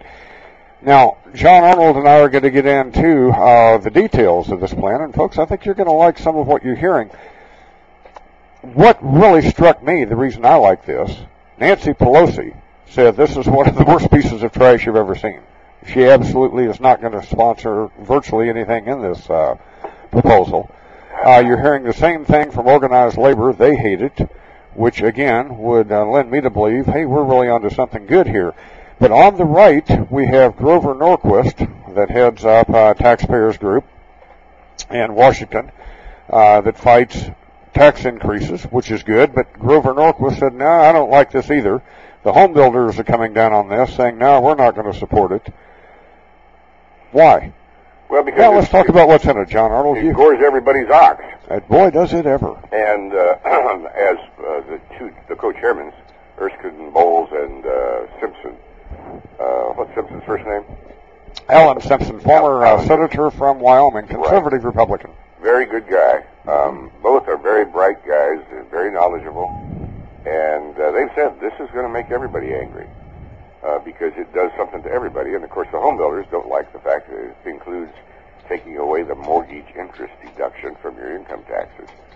And um, the I don't know what all is in it that the unions don't care for, but I'm sure part of, of it is that they're touching that holy rail of um, unholy rail of Social Security and say we have to do something to fix Social Security, and that includes raising the age of eligibility for somebody who's under 50 or something like that, some some cutoff point like that. Plus, um, reducing the colas, uh, automatic colas on Social Security going forward. Oh, and a couple of other things. Oh, increasing the payroll deduction from um, uh, current salaries, increasing that a little bit. And I, I, I don't know that they've included it, Jim, but I think they've got to raise that that uh, cap. It's currently one hundred six thousand eight hundred dollars. That any salary above that is not doesn't have a payroll de- a FICA deduction. Yeah, and another thing they're doing, uh, John, that I like, we're uh, getting down to three uh, tax groupings as opposed to what the current five or six. They're getting closer to a flat tax, flat income tax, which to me has always made so much sense. I agree with you. And they're coming down to that, uh, to where they're getting closer to a flat tax. The only thing, another thing that was in the bill, uh, folks, is getting rid of or reducing malpractice suits on health care. Now, again, we're talking about frivolous lawsuits. If somebody has a serious situation, obviously they'll still have the right to sue. But we're starting to go about the business of eliminating and re- or reducing frivolous lawsuits. concerning malpractice, which God knows it's needed to reduce health care costs. Farm subsidies, uh, reducing farm subsidies. Uh, massive Oh, yeah. reductions, uh, yeah, in defense spending. The only thing that I didn't like, and there's obviously going to be something in here that everybody dislikes, was in order to balance the budget and to start really seriously reducing our uh, $13 trillion deficit is a 15 cent a gallon gas tax. That I'm opposed to. But everything else, it really deals with responsible government spending and getting rid of some of these uh, unnecessary subsidies and tax loopholes, uh, eliminating uh, interest deductions on your home. Yeah, that one bothers me because I think we've we've always felt like home ownership was something important, and we want to encourage it. John, we've never had home ownership We've, in well, our we've had, lifetime. we've had some, but not No. universal. Tell me where we've had home ownership in this country in your lifetime. What do you mean where we've had it? Uh, just where where we've had home ownership. Where in this country can you truly own your own home? I want to give you an example where I'm going with this. Yeah.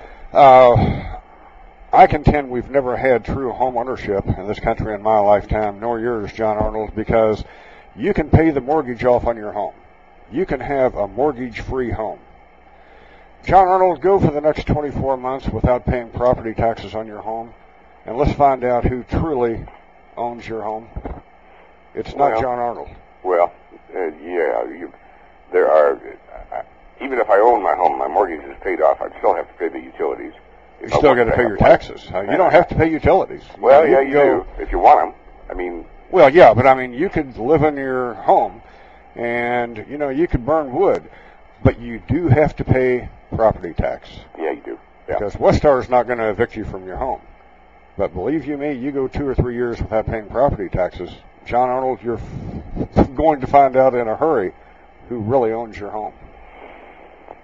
Well, we do have a a uh, mutual um, a mutual ownership kind of, I suppose you could say, in terms of property taxes. That your neighbors help own your home as well as everybody else in town. But anyway, um, I just like encouraging home ownership. I think that's a good thing to do. Why? I don't know. I just think it is. uh, I gotta uh, say you know, that because you know, and I don't understand the home builders, you know, fighting for this deduction tooth and toenail, which they're going to do, because John doesn't it, it doesn't make any difference for a family whether they live in an apartment or a detached home. Some home builder is going to build either that detached home or an apartment. Well, true. When when we get rid of home ownership, so to speak, this deduction, it's not going to put people out on the streets. We're not going to have anybody that is going to say, "Well, I can't deduct the interest on my loan anymore. Let's move out in the country and live in a tent." Not No, going to happen. true. They're still going to live in uh, some housing that was built by a home builder. So, John Arnold, why the big deal over this deduction?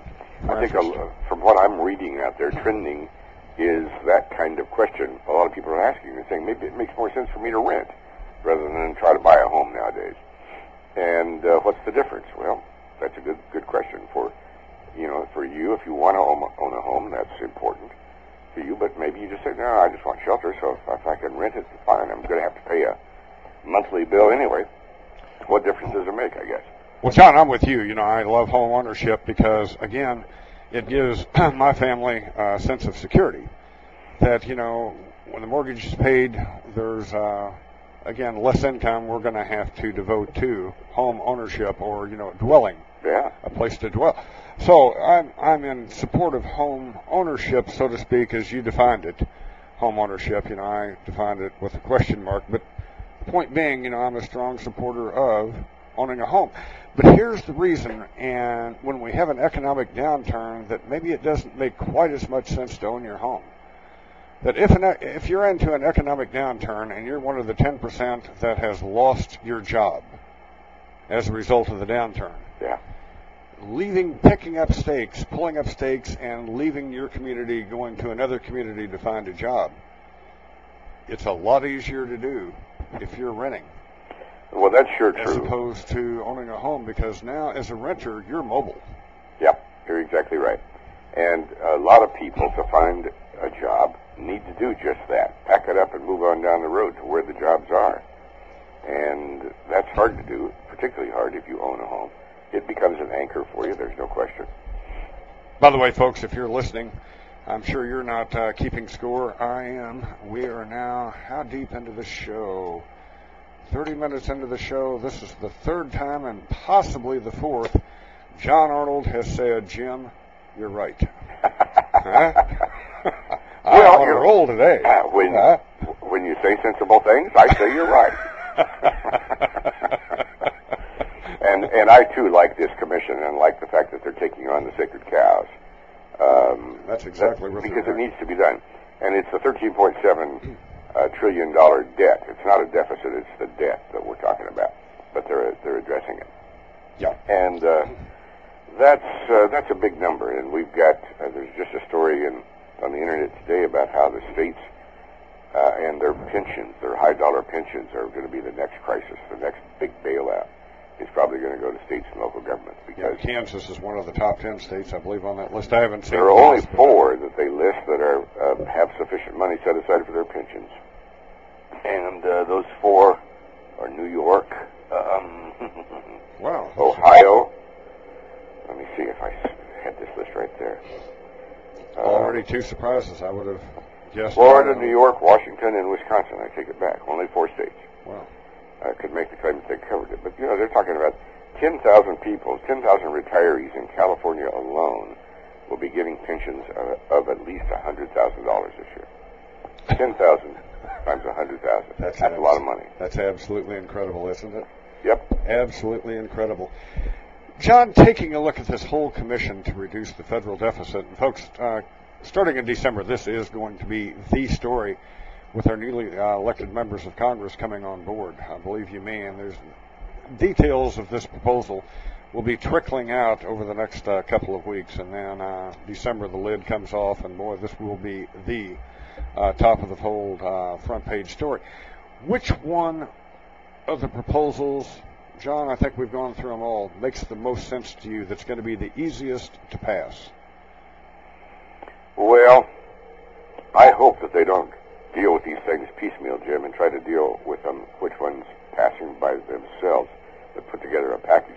Well, they have to have, what's the rule? They have to have 14 members of the 18-member commission vote Get it out of committee, yeah. coming out of that commission going to Congress. The easiest one to pass, boy, that's a tough, tough question. None of them sound very easy. I think perhaps changing Social Security uh, prospectively on down the road might be the easiest because you're talking about um, ensuring that the people who are younger than 50 still have Social Security, but they don't retire until they're 69 or something like that, rather than uh, 66 and a half, I think would be right Makes now. so much sense. By the way, we just got an email, jim.cates at cjonline.com. Frank Williams just emailed us, John, and said uh, apparently he's keeping score as well. and he said uh, Jim is right on the home ownership and and talking about you agreeing with me uh, doesn't happen often, but occasionally it does. But John, you know this seems to be a no-brainer as far as the Social Security, and you're right. Organized labor's uh, hopping, they're hopping up and down, and we're going to fight this to some extent. But you know, raising that full retirement age to 68, 69, phasing it in to where it's not going to impact anybody over the age of 40. You know, it's going to impact the younger uh, contributors to our Social Security fund. Yeah, It just makes so much sense that we do that. it does, So and, there's and going to be money there for the 25-year-old worker as well. Yeah, that's right. And the 25-year-old worker probably thinks, as many younger do, thinks they're not going to be Social Security. It's not going to be there when they get there. But I think by making these kinds of changes, you you say to them, yes, it will be, and here's here's how it will be. And uh, I think that's important also. Yeah. And here's one of the stumbling blocks you're going to run into, uh, I think, from the Republicans. You're going to hit uh, the organized labor roadblocks from the left, and you're going to have a group of key Republicans from the right that are going to be saying, well, yeah, it needs to be raised to 68, 69, but let's get into individual savings accounts. And that possibly is going to be a stumbling block. Well, I think it will. They, they ran uh, when the Republicans controlled both houses of Congress and the presidency. They tried to run that through, and they couldn't make it work. Yep. So I don't think they're going to be able to make it work. Uh, I don't either, but it's going to be a stumbling block. And uh, I know my my son's listening today, I think, and he's a strong proponent. You know, these individual savings accounts, as so many people on the right are. I've got serious reservations about uh, individual savings accounts. I guess I just don't trust uh, the average rank and file American's discipline to save money. Uh, I don't know. I, I yeah, I you're still going to have to monitor it. You're still going to have to police it. And if you're talking individual accounts, I just don't see that money staying in an individual's account that long because there always are emergencies in every one of our lives that comes up to where we need to take that money out temporarily. Well, it never gets back in. Well, that's right. people and I have a couple of examples. One is a financial planner, a certified financial planner friend of mine who said uh, she had a lot of people come to her who were uh, bought out of uh, when Southwestern Bell bought out a lot of positions a few years ago. And this couple came to her and they said, "Well, we were given a lump sum buyout, and uh, we bought a boat and an RV, and now we want you to take the rest of this money and invest it for us, so we uh, for our pension." She said, "You don't have enough money left because they spent it on the RV and the boat, you know." Mm-hmm.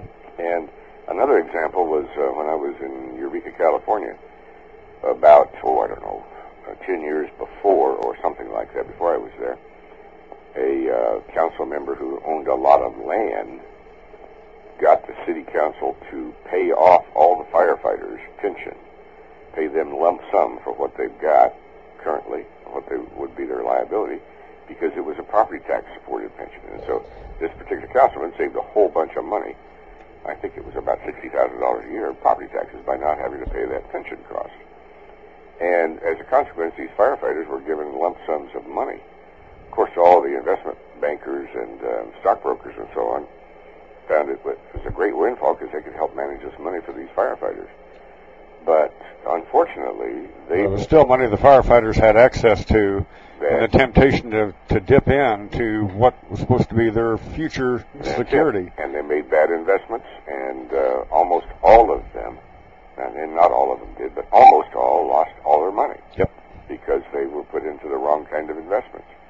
And probably some spent on our RVs and boats too, though, you know. Yep. People do that. Protecting us from ourselves, and that gets Yeah, into the age-old um, argument of how far should government go. Well, in terms of retirement, you know, again, this Social Security system we've got certainly isn't uh, perfect by any stretch of the imagination. I like the lockbox idea, to where we're actually setting this money aside, where it's truly going to be there, and we're not looking at this as being part of our 13 trillion dollar debt that we have in this country. But these personal savings accounts, I just don't think we have the discipline or the wherewithal to do it right. So, you and I I are in agreement once again. Oh, I agree.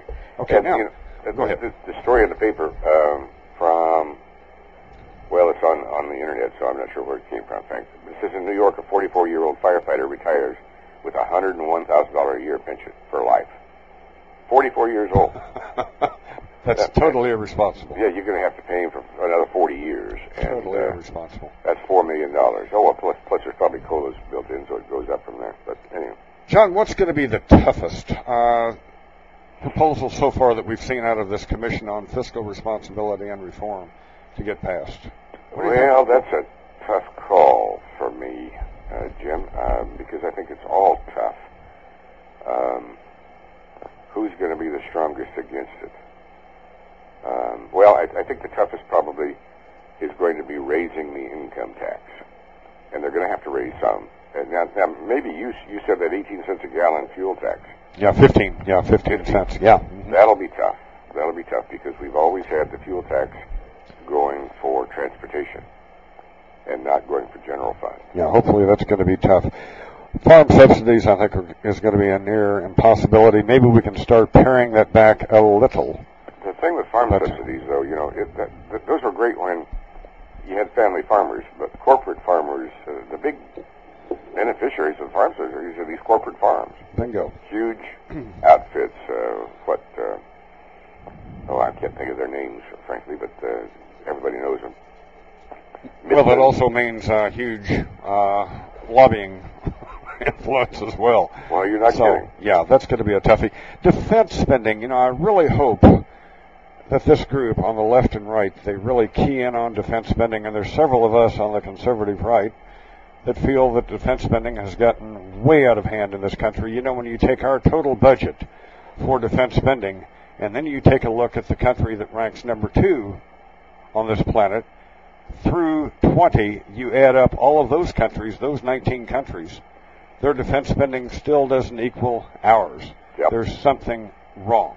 You're right again, Jim. Uh, damn, ripped up. It's amazing. Uh, We're up to six I. I don't, you know, I just, I tell you what I wish is, I wish that they, this commission had had a deadline of October 1 so that it, we could have had the candidates all running on what they're going to support and what they're not going to support. You betcha. Then we could have voted to say, okay, if she's not going to support that, then I'm not voting for it. Wouldn't that have been great if this thing would have come out? Yeah, the and they said, well, let's not do it because it'll be an election issue. Well, it should be an election issue. It should have been out there on the table for everybody. And, you know, there are two things that they didn't talk about during the elections that I never heard. One, nobody talked about the war. Nobody talked about Afghanistan or Iraq. Yeah. And nobody talked about what this commission was going to come out with or what they had leaked and what they were, if they were going to support it or not. Yeah. Those are the two biggest issues we have confronting us, and they weren't talked about. Yeah.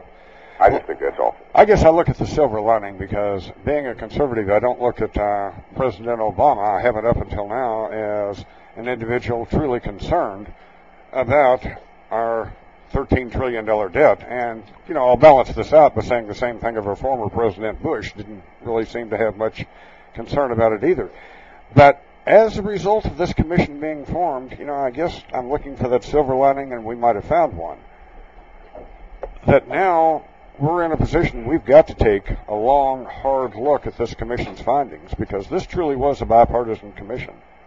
And maybe Obama is somewhat serious about reduction of our federal debt. So, well, I sure hope so. Yeah, I do too. I do too. So, I, this this is all good news.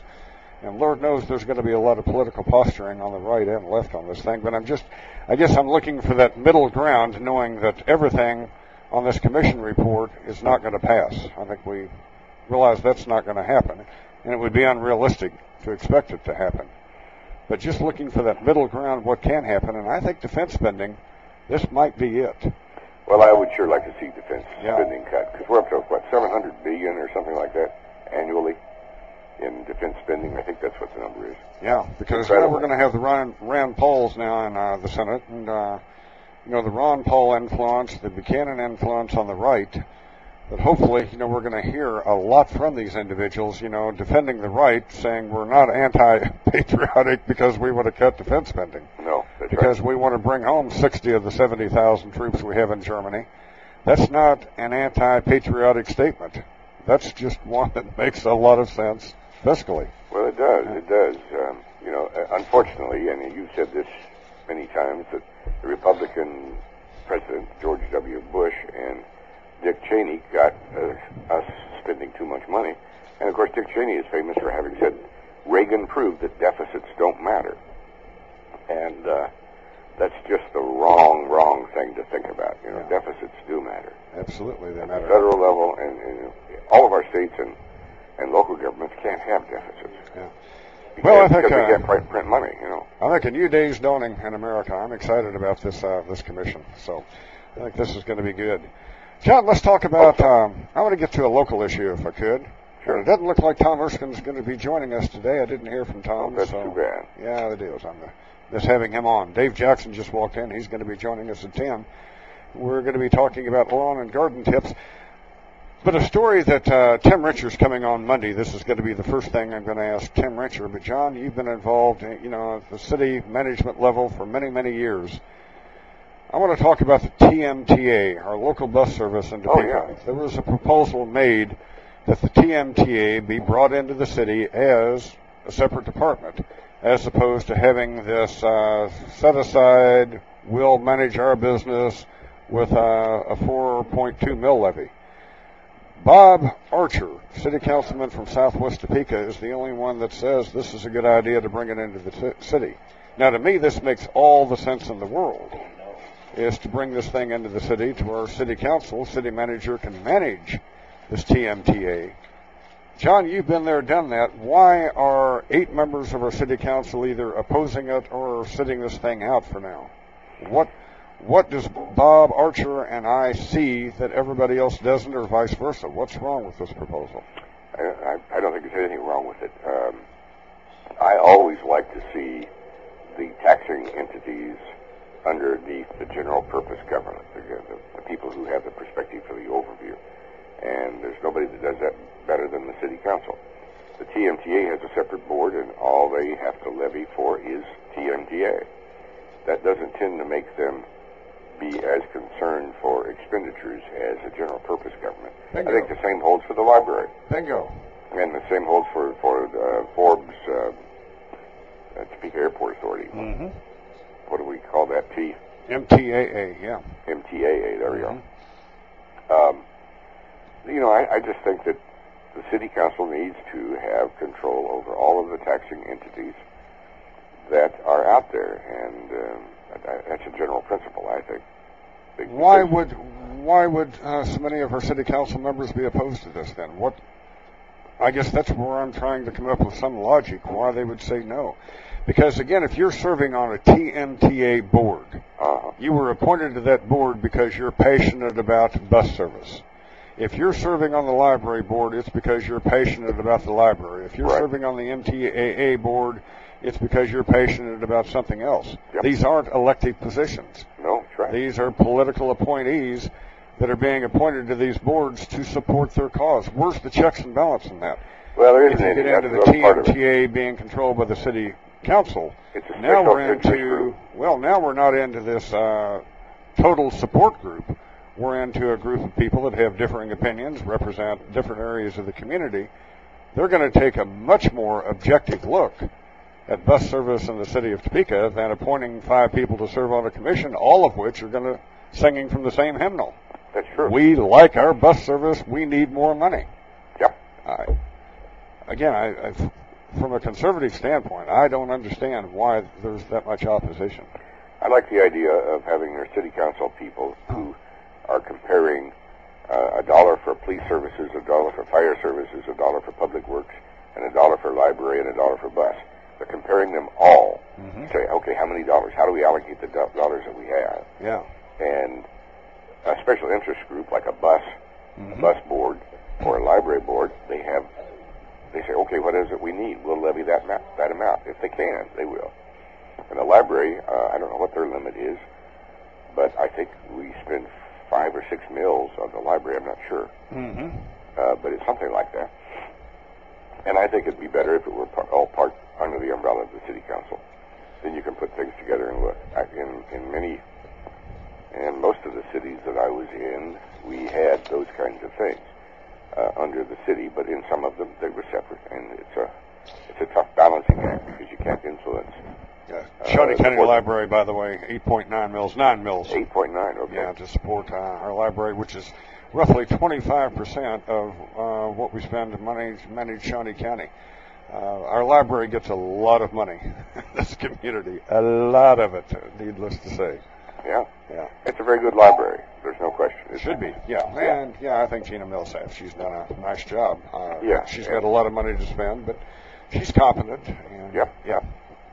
But uh, it would be, I think, better to have both of those entities under the city council. I'm not sure why the city council wouldn't want that, other than they're going to be pressured by those two groups, just like they're pressured by everybody else to spend more money.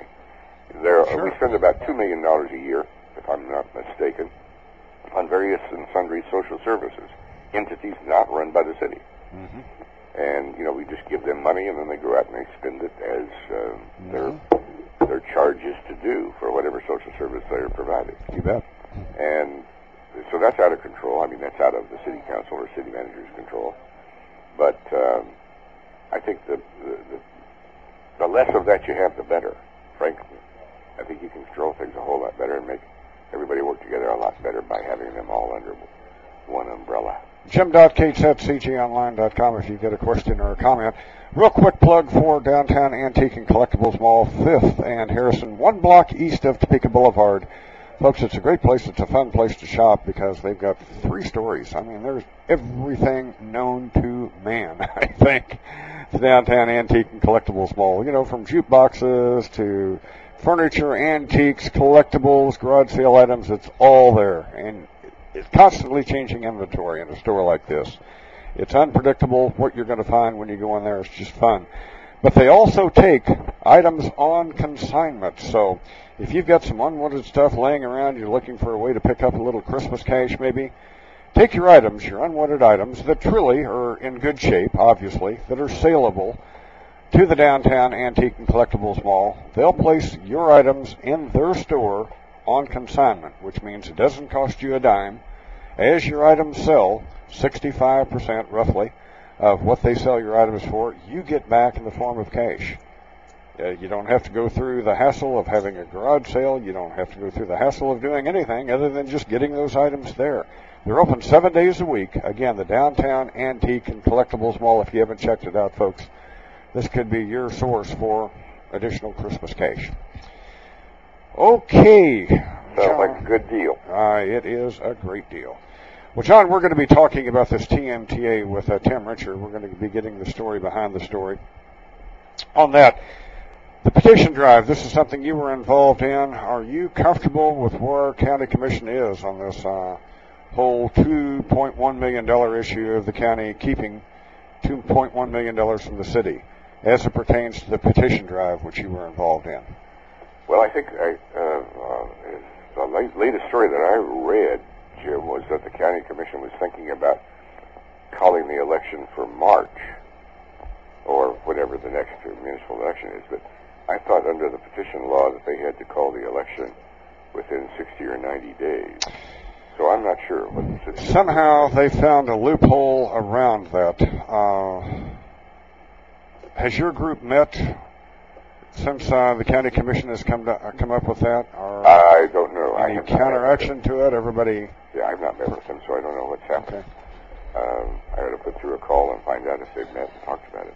Why don't you do that, and we'll talk about that next uh, next Yeah. Friday when you're on to see whether everybody's pretty much on board with where the county is in terms of uh, you know saving $150,000 at least that we're not going to be burning for some goofy special election. That's seven percent of the money we're basically going to be spending for a special election. If there's a way to get around that, uh, it makes all the sense. there is a way to get around it, and that is for the county to just to, to repeal that charter ordinance uh, that they adopted and say, okay, we're not going to take that money; it goes to the city. Yeah, that's not going to happen though. Well, I don't know. Yeah. Probably should. That's another option out there, but I don't think that's going to happen, unfortunately. Well, it's pretty clear. Um, the county ought to be able to read the tea leaves uh, that, that are on that petition. It only took two weeks to get 3,500 signatures, and you needed 2,000 or something like that. Uh, it's pretty pretty unpopular action on the part of the county commission. John, we've got about seven minutes. Dave Jackson's uh, on deck. Uh, What is he going to talk about? What, what can we plant now? I, I don't know. What can we do to our yard? we're we're going to be finding out. Yeah. John, one more topic: downtown Topeka. Yeah. And again, something else that mystifies me. I made it a point to drive down Kansas Avenue again this week. I don't see anything ugly, uh, worn-looking driving down Kansas Avenue. I mean, there are some empty storefronts. Obviously, they needed they need to be filled. But as far as the money the city spent on a streetscape, as far as the stores that are open in downtown Topeka, their facings look good. The plannings, the whole nine yards, downtown Topeka to me is not ugly. You fill some of these uh, vacant storefronts. Why do we need to do anything else to downtown Topeka? Why are we talking about eliminating two lanes of traffic? I, I, I just have a million why questions on this whole yeah. downtown Topeka redevelopment. I don't get it. If we're going to spend taxpayer money, wouldn't we be money ahead rather than screwing around with the street again, as we've done in the past? Is going back and getting serious about economic incentives for an entrepreneur that wants to open up a business in downtown Topeka. You know, we've tossed out some money in that area in the past, I know that. But why not really get serious about it this time? And let's attract people that want to relocate to downtown Topeka. Let's fill the storefronts. Downtown Topeka looks good. The storefronts are doing very well. Oh, your The new, the new bank building on in the 700 block of Kansas, nice looking building. They've done a nice job with that. And then the remodel of the 9th and Kansas building that used to be Thompson Crawley, it's now um, Interest. Uh, no, that's not right. Um, I, I forget the name, but anyway, that's a nicely remodeled building. And um, they're building a new one at the corner of 6th and Kansas on the, what is that, the west, southwest, southwest corner. There's a lot of stuff that looks good down there. Um, and I don't know that you need to change the streetscape particularly, but, you know, people are out there talking about it, trying to see what makes sense and what they can agree to. And I think, you know, having ideas is a good idea, good thing to do. But um, you need to have some stability also for the entrepreneur to go in there and say, okay, I'm going to go into this particular storefront and and try to sell whatever I'm trying to sell. Yeah, or just moving in an insurance agency, something you know to fill some of these uh, unoccupied spaces in downtown Topeka. Yeah. And you build it, they'll come. I don't know. I I just think there's a wiser way. And by the way, folks, we we always start off Dave's show talking about some of these issues. So I'll ask the same questions of Dave. So we'll get uh, Dave's uh, perspective, being a small business owner, although Jackson's is approaching a large business now. But uh, we'll be getting we'll be getting his perspective on a lot of this as well. Yeah, I'd like to know if Dave had an unlimited budget for landscaping, what would he do in the downtown? Yeah. Okay. All right. We'll ask. We'll get into the landscaping question. And again, to me, I'll give my opinion on it. You know, if you drive down downtown on Kansas Avenue, it looks pretty doggone good to me on the landscaping. But Dave's the expert. Maybe he can do something better. I know he can do something a heck of a lot better than what we have a street to the west, that Ethan Jackson mess. I just still question the money spent there. Oh, you I mean think that's the what natural, happened. the Huh? natural drainage? Yeah, and you know they've ruined that street as far as eliminating. How many parking stalls did we eliminate on Jackson to turn that into a block and a half of weeds? You know they call it natural a natural setting or something. I don't know. Sure. It, to me, it just looks like hell. But again, we'll uh, we'll get Dave's perspective on that. But that's what happens, I think, when you have politicians coming in and basically saying, "Okay, we're going to be in charge of remodeling." you end up with an Ethan Jackson fiasco. Well, one of the things that, that I uh, uh, deplore or uh, disagree with was the taking off of center parking. I thought center parking was good on Kansas Avenue. Mm-hmm. and um, it was uh, partly it was because that's what, the way we did it in uh, Fort Collins, and it worked very very well in terms of making it easy for people to get to shops and stores and so on and so forth, and um, generated a lot, a lot of uh, activity, and that's what you need. You know, you need a lot of activity. Well, John, if parking's a problem, wouldn't it make more sense rather than screwing around with tearing up Kansas Avenue again? Is to buy a parking garage. Let's buy one of these parking garages from an entrepreneur downtown and let's create free parking. If parking's the issue, why don't we spend this money rather than, you know, tearing up the street? Why don't we buy a couple of parking garages and let's give free parking? City built two parking garages in the past ten years, Jim. One on on, on um, But we're charging. eight. Are we charging? Oh, I assume we're charging. I assume they still are.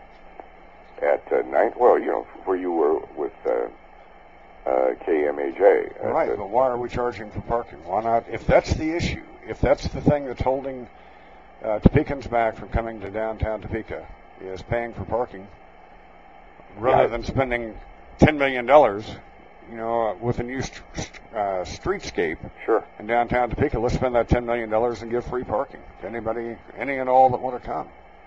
I don't know that parking is is any, any in any way a problem down there at the moment. I think pro- probably you can get close enough to any business that you want to go in, uh, aside from maybe from 12 to 1 o'clock uh, when the restaurants are busy. Um, just about any time. I don't think that's a particular problem. I may be wrong. The downtown Topeka people probably track that more more better than I do, and uh, could tell you more. I don't know. Well, John, we are out of time, my friend. If I counted correctly, during the course of this past hour, there were seven times, seven times where John Arnold folks said, Jim, you're right. Well, uh, Jim, seven times. You, you got to excuse me. I've got a bad head cold, so maybe I'm not thinking clearly. See you next Friday. Thanks. Bye bye. John Arnold. Coming up Monday on the show, folks, don't forget uh, we've got Tim Richard coming in at 8, and then at uh, 8.45, Peter Van Kuren from Manhattan. We're going to be talking about the Manhattan Regional Airport, and uh, let's find out what they're doing that's right. Because, boy, are they ever doing it right. My, my, my, my, my, this is an airport that is on the move. Dave Jackson on deck. Stay tuned, more to come. CJOnline.com has been upgraded, and it's an entirely new way for you to experience your community. More than ever, CJOnline.com has what you need when you need it. As your morning starts, CJOnline.com is updated with overnight news, weather, and the morning buzz. Throughout the day, they bring you the Recap the day in news and sports and feature their local bloggers. Experience local news and sports at CJOnline.com. Your 24-7 Northeast Kansas news connection. Topeka Collegiate, Topeka's only independent school, treats every child as gifted. Each student is encouraged to excel in a caring, small class learning environment guided by humanitarian principles. At Topeka Collegiate, children fall in love with learning. Enrollment is limited. Call 228-0490 or visit our website at topekacollegiate.org. Topeka Collegiate School, educating children for life. Excuse me, why are you saving those old eyeglasses? You know the ones. Stuck away in the desk drawer. Haven't been worn in years. Yeah, those. You should donate them to your local Lions Club. Lions Clubs have been collecting used eyeglasses for years. They'll take your old eyeglasses and recycle them for someone in need of proper eyewear. Call your local Lions Club for information on where you can donate your old eyeglasses. Lions Clubs International. We serve. Hi, I'm Richard Roundtree. I'm a breast cancer survivor. Yes, you heard me right. Men get breast cancer too, and men need just as much help understanding what their doctors tell them as women do. But where do you go to get that kind of help? Go to breastcancer.org, a special place on the internet that helps you understand the kind of cancer you have, your treatment options, and all the big words your doctor uses. Breastcancer.org is the first place to go the minute you find out you have breast cancer. We're back with Jim Cates at CJOnline.com, your source for live internet news, opinion, interviews, and conversation in Topeka. Here's Jim. Okie dokie, we are back. Uh, coming up next Friday, well, we don't have a guest yet. We're um, Karen Tyson's going to be joining us at some point in time. She's uh, been a longtime friend of mine. Her father, our father-in-law, served in the state senate, I believe, with you, Dave Jackson. Yes. Bob Tyson, he was there when you were. Man, is this loud? Well, it's just, uh, what number are you on? I don't know. Well, if the number's right there. I can't read it without What? my glasses. One? El numero You uno. can just adjust that right. How's that? Is that Hey, better? much better, I think. All if you right. can hear me, that's all right. Okay. Yeah, that doesn't affect anything but you. Our All sound right. coming into your headphones. So All right, That good. is your adjustment right okay, there. we're good. Now, Karen Tyson was just elected right. to the legislature and uh, coming in as a freshman, and I just wanted to get her perspective, you know, from a newly elected freshman, what they're thinking and the whole thought process of what they're going to accomplish when they get uh, This under the her- dome. This is, was her second time to try for this office. Oh, really? Yeah, she was beat four years ago. Oh, I didn't know that. Yeah. Huh. So second time's a charm. Okay. Yeah, I did not know that. Uh huh.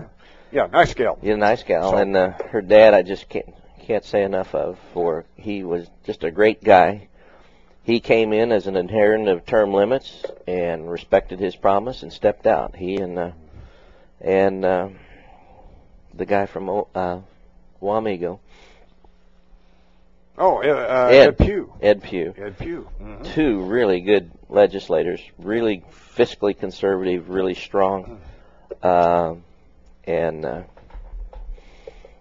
you know uh, I I hate to I hated to see them leave, but uh, but they did, and uh, Yeah, we lost a couple of couple of goodies. hmm Now replacing Tyson and Pugh Uh, trying to think, trying to, to remember who placed replaced both of them. Well, uh, Dennis Pyle replaced Ed Pugh. Oh, that's right. Okay, Dennis has certainly proven to be a strong fiscal conservative. hmm Yes. And the moderate Republican replaced. Um, That's not Umbarger.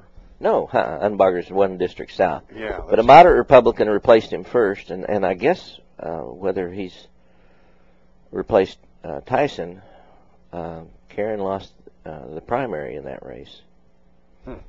Well, I'll have to look it up later. Yeah. Lot, uh, So lot that to was, talk uh, about in terms of lawn and garden issues. But So the reason Tyson or Tyson was elected was because somebody stepped out of that seat. Who stepped out of that seat? I'm trying to think who. Okay, well we'll get to it. Who would have been there when I was? Now I have to. Ah, Right, I don't. Not not when you were there. well, It was when uh, Tyson, the Tyson's, the one that came back after, in after Tyson, then was there six years, five and a half years or whatever, and then stepped out of the seat. That's why Tyson's seat is open. You said she's she's going to be in the Senate, right? No, Oh, no, she's going to be in the House. oh, all right. So somebody's still in that seat. Yeah, yeah. Who is it?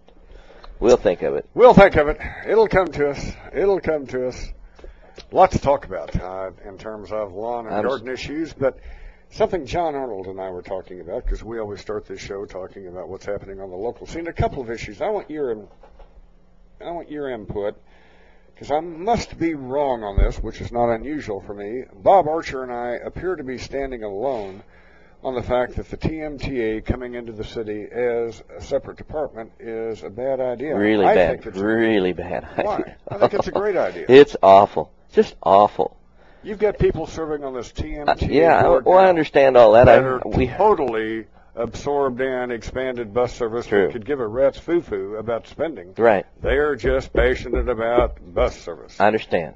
Same way with uh, um, Library. library. Same thing. Even worse. Library's even worse. Uh, so but why here's would we here's want to eliminate that?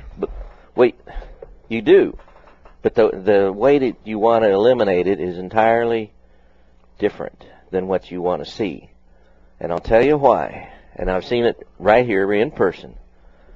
The Topeka Housing Authority goes back, and in 19, it was 71 or 72, the city said, "Hey, this will be, a, we'll take this over. They're having a bit of a squabble there, and we're tired of the, we're tired of the infighting and all that kind of stuff, and uh, we're going to take this over, the operation of that, and everybody will become a city employee and everything else." It quickly became one of the worst housing authorities in four states. In the whole Region 7 of HUD, it was it was at the bottom in terms of performance. Uh, vacancies were way up. They had terrible people under Lana Balka and Larry Wilson. It was just awful. And getting anything changed in in there had to go through this city structure. Plus, you had all these employees that were under the city service, all that kind of stuff. There was no controls, absolutely no controls. And so it became even worse than our street department. After the, the commission, the street commission thing changed, now we've got a street department that's full of people that don't work, supervisors that don't do anything. And I mean, I can't uh, spend more money every year and don't take care of the streets to the extent that we had to have a, a, a special tax for that. Same thing would happen with uh, TMTAA or whatever they're called, MTAA, Metropolitan Transit Uh, TMTA. TMTA This one, yeah. and MT MTAA uh, No, was good because that's the Metropolitan Airport. They had Dave they had Dave uh, Chris, uh, Stremming. Stremming Mhm. Dave Stremming there for years, and he prided himself in in re- keeping expenditures in check and lowering lowering his mill levy every year, and it was. But you don't get executive directors to do that very often. The same as you don't get school principals, I mean school superintendents, that want to lower the tax. They're always this: give me more, give me more, give me more. Now, I've I've told you the problem. Now here's the fix.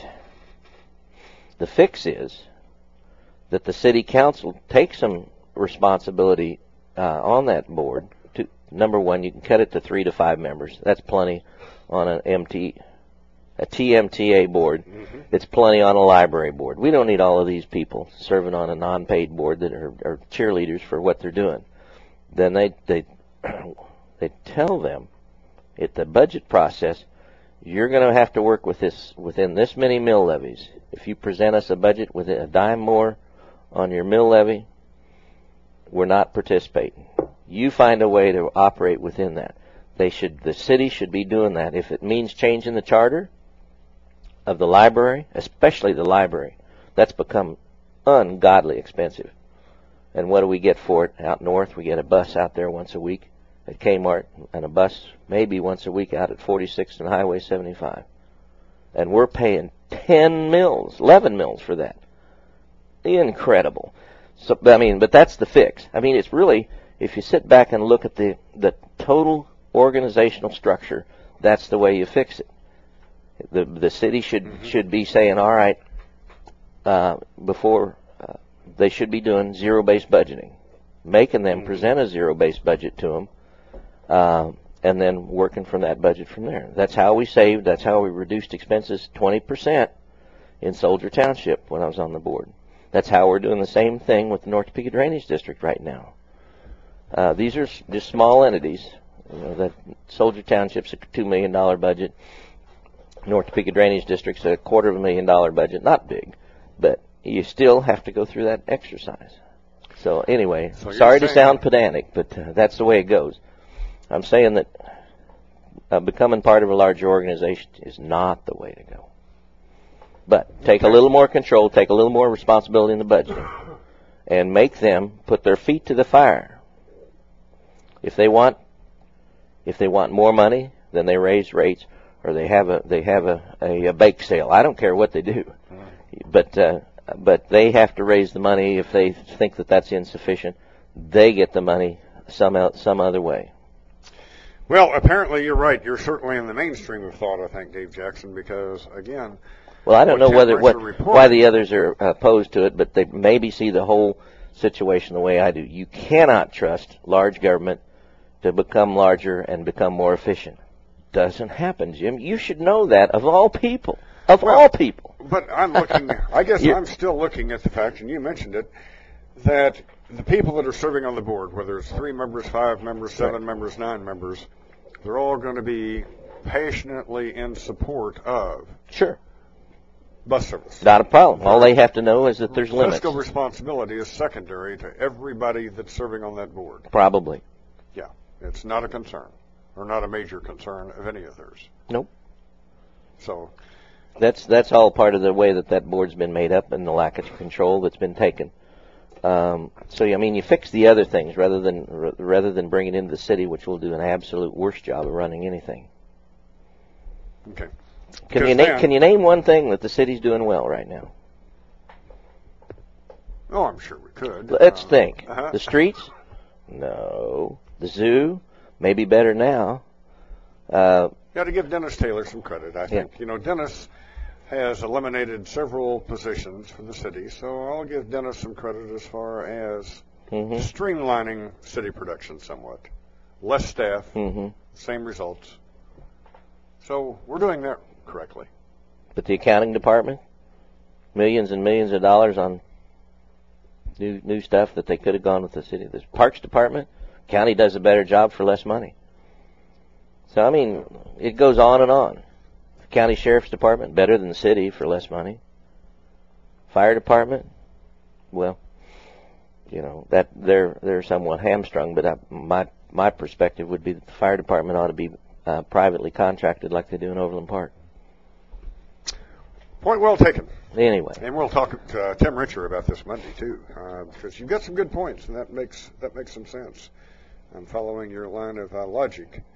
I guess I'm surprised that Bob Archer, because again, I think Bob is truly the fiscal conservative on our city council. I've yep. got a lot of respect for Bob. So when I heard that Bob was in favor of this, mm-hmm. I was mm-hmm. thinking, well, you know, it makes sense to me because you've slid over into the trust big government.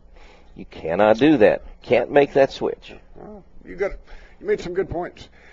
Downtown Topeka, John Arnold wanted me to ask you. Yeah, I heard that. Yeah, landscaping. Uh-huh. Uh, and again, through my eyes, I don't think downtown Topeka looks shop worn. I don't think it looks ugly.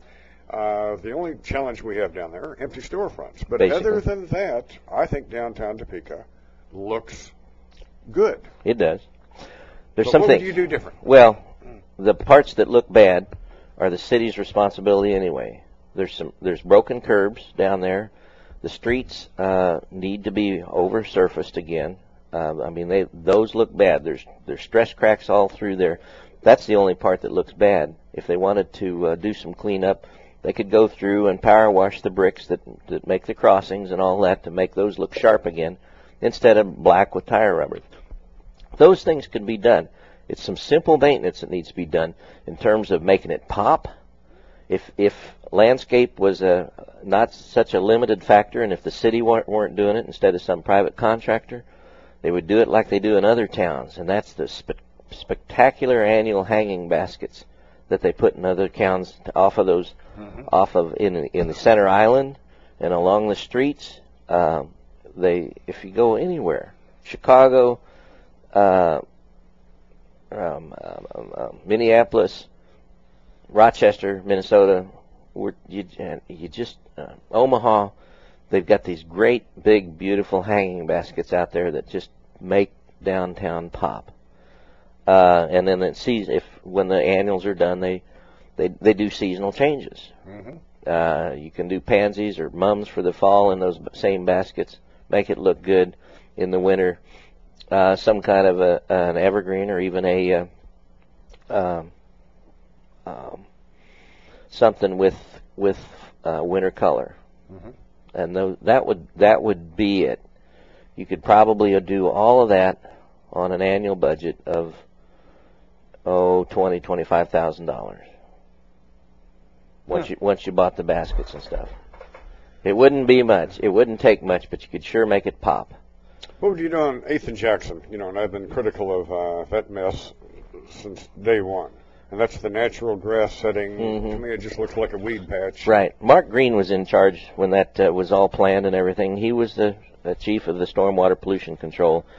Big firm believer in these in these uh, um, natural collections for stormwater runoff. The city's under a national pollutant discharge effluent, um, whatever it's NPDES or the is the acronym for uh, for that to clean the water up before it reaches the river, and this is this is their effort to do that down through there.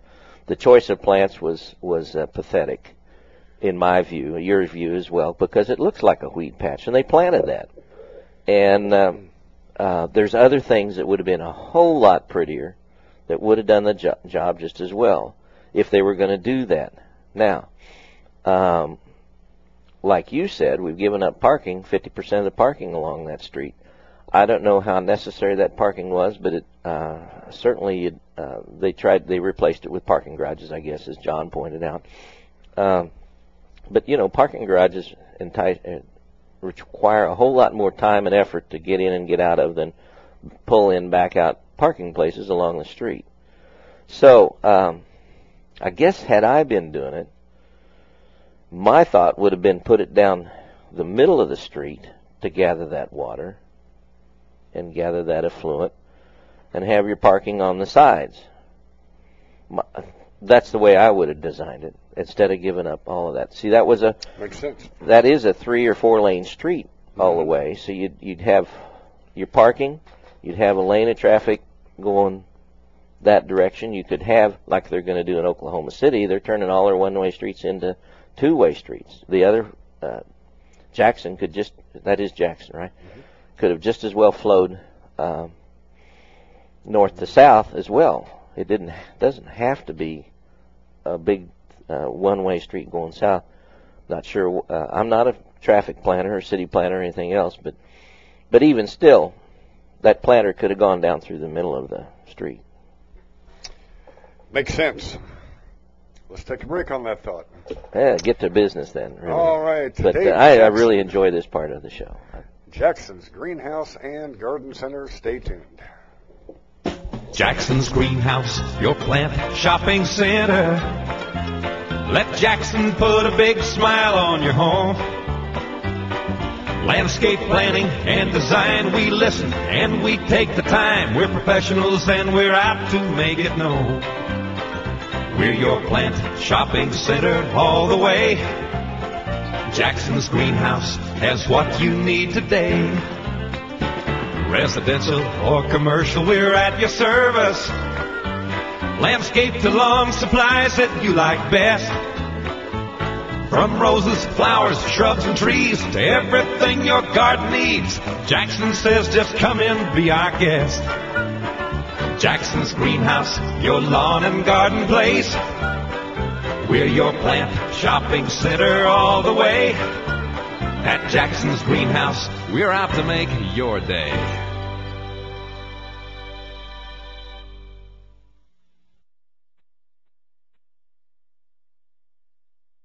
Hi, I'm Richard Roundtree. I'm a breast cancer survivor. Yes, you heard me right. Men get breast cancer too, and men need just as much help understanding what their doctors tell them as women do. But where do you go to get that kind of help? Go to breastcancer.org, a special place on the internet that helps you understand the kind of cancer you have, your treatment options, and all the big words your doctor uses. Breastcancer.org is the first place to go the minute you find out you have breast cancer. Eyewear Unique is a fun, upscale optical shop located in Topeka. They may be in mid-America, but their frame selection is world class. The expert staff will help you into your first really awesome pair of high-quality eyewear. Their designer frame selection will hold its own against the finest shops in New York or LA. Eyewear Unique is not just another optical shop. They are truly new and different. They're not interested in selling you a pair of glasses. They're interested in selling you eyeglasses for the rest of your life. Your face is a work of art, and it deserves a great frame. Eyewear Unique offers top-of-the-line designer frames with names like Etnia, Barcelona, Lunor, Robert Marc, LA Eyeworks, Bevel Specs, Freudenhaus, Oliver Peoples, Ray-Ban, and Oakley, just to name a few. The frames run from stylish and affordable $90 eyewear to the extraordinary Face à Face line, located at 4008 Southwest Huntoon Street in Topeka, or visit them on the web at eyewearuniquetopeka.com. Take your face to the next level. Eyewear Unique, eyewear for life. This is Risa with Lauer Plumbing, Heating, and Air Conditioning. We are not just your heating and air conditioning experts. We also can take care of any of your plumbing needs, including sewers and backflow preventers. So call us now at 357-5123. Welcome back to Jim Cates at CJOnline.com. Our phone lines are now open at 295-1150 or email Jim at jim.cates at CJOnline.com. Here's Jim. Okay, hey, a special thanks to one of your good friends, Dave Jackson, Terrence Stewart. Um, Terrence made my job a whole lot easier because I've been railing on our MTAA for years on the show why we can't get passenger air service in and out of Topeka. So at any rate, to make a long story short, we've got the uh, director of the Manhattan Regional Airport that's going to be joining us on the show Monday. Hey, great. And, yeah, we're going to talk about what's going on in Manhattan that's right and Mhm. what they're doing that we might pick up some ideas. So Terrence made my job a whole lot easier. He uh, ran down the guy's name, phone number, contact number, the whole nine yards. So it was simply uh, just a phone call or two, and we've got him coming on Monday morning. So By telephone? yeah, Mhm. going to be joining us by phone, but I think it's going to be, well, it's going to be a productive 45 minutes with him. Wouldn't it be out. exciting to be able to jump a plane once a day down to Dallas, once a day into Chicago, once a day into Denver? Now, Wouldn't Denver's be- coming. That's not there yet, but they do have uh, Dallas is on board three days, three times a day. Chicago's coming on board next Thursday. For Yo, you're talking about. Manhattan, but I mean in from Topeka. Oh, oh, absolutely, absolutely. What's Yeah. up with that? Yeah, why couldn't we have done this? I don't know. Yeah, it's just, uh, it's just, there's got to be a reason. So we're going to get into all that money. I'm really looking forward to this. Um, and I don't know uh, what kind of subsidies they're getting from the federal government for that. There are attached federal subsidies depending on population and all these other kinds of things. Of course, Manhattan's got a lot of people flying in and out on the state dime, no question about it. And uh, of course, fares don't mean that much to them. If the fares are higher, so what? The taxpayers paying it. You got to look at some of that other stuff. These would be questions that you'd be you should be asking him. Sure. Well, fares of- are higher. Yeah, But living Topeka. but who's paying them? Mhm. You and I probably. Yeah. You and I probably. But they'd be paying the same fares here in Topeka, wouldn't they? State employees, you mean? Yeah. Well, sure. Yeah. State So employees. We could be doing the same thing Manhattan. Except that the Manhattan, of course, has got a college town. The, the state employee salary levels over there are about half again more Yeah. Yeah. than than our the, you know, than the workaday people we have over here. And Dave, I realize NBAF's coming into Manhattan. I realize we've got Fort Riley, you know, that Right. good for a lot of passengers. Sure. But my point is, if Topeka would have aggressively gone after these five flights a day to Dallas and Chicago, then somebody that had to fly out of Fort Riley, they're going to drive to Topeka. They're not going to drive through Topeka to go to KCI. They're coming to Topeka. Sure. I mean, no doubt about it. we could have had the same passenger load that Manhattan's getting. hmm Same passenger load. hmm So we Without being on so- one of those scary little airplanes. Yeah, now these aren't the scary loads. No, I know it. Yeah, They're nice. Yeah, these are the 75 uh, passenger loads, I think, something like Mhm. that. So Mhm. exciting stuff. This is going to be uh, this is going to be good. Well, hopefully, you'll, hopefully you'll learn something there. But, I hope so. I hope but so. they ought to they ought to know the demographic of their passenger. Yeah. I would hope. Yeah. And I'll be interested to see who's flying. Yeah, I will too. And I'll, I want to follow the money. You know, Mm-hmm. you and I have both been involved politically. To get to the story behind the story, you always have to follow the money. And No doubt about it. Yeah, and that's where I want to go with uh, Peter Van Kuren when he comes on. Mhm. Just how much taxpayer money was uh, at risk here Mhm. to attract this type of service. And how much federal money's coming with that kind of service. Yeah, good point. Yeah, it's going to be fun. That's coming up Monday. Great. Today, lawn and garden issues.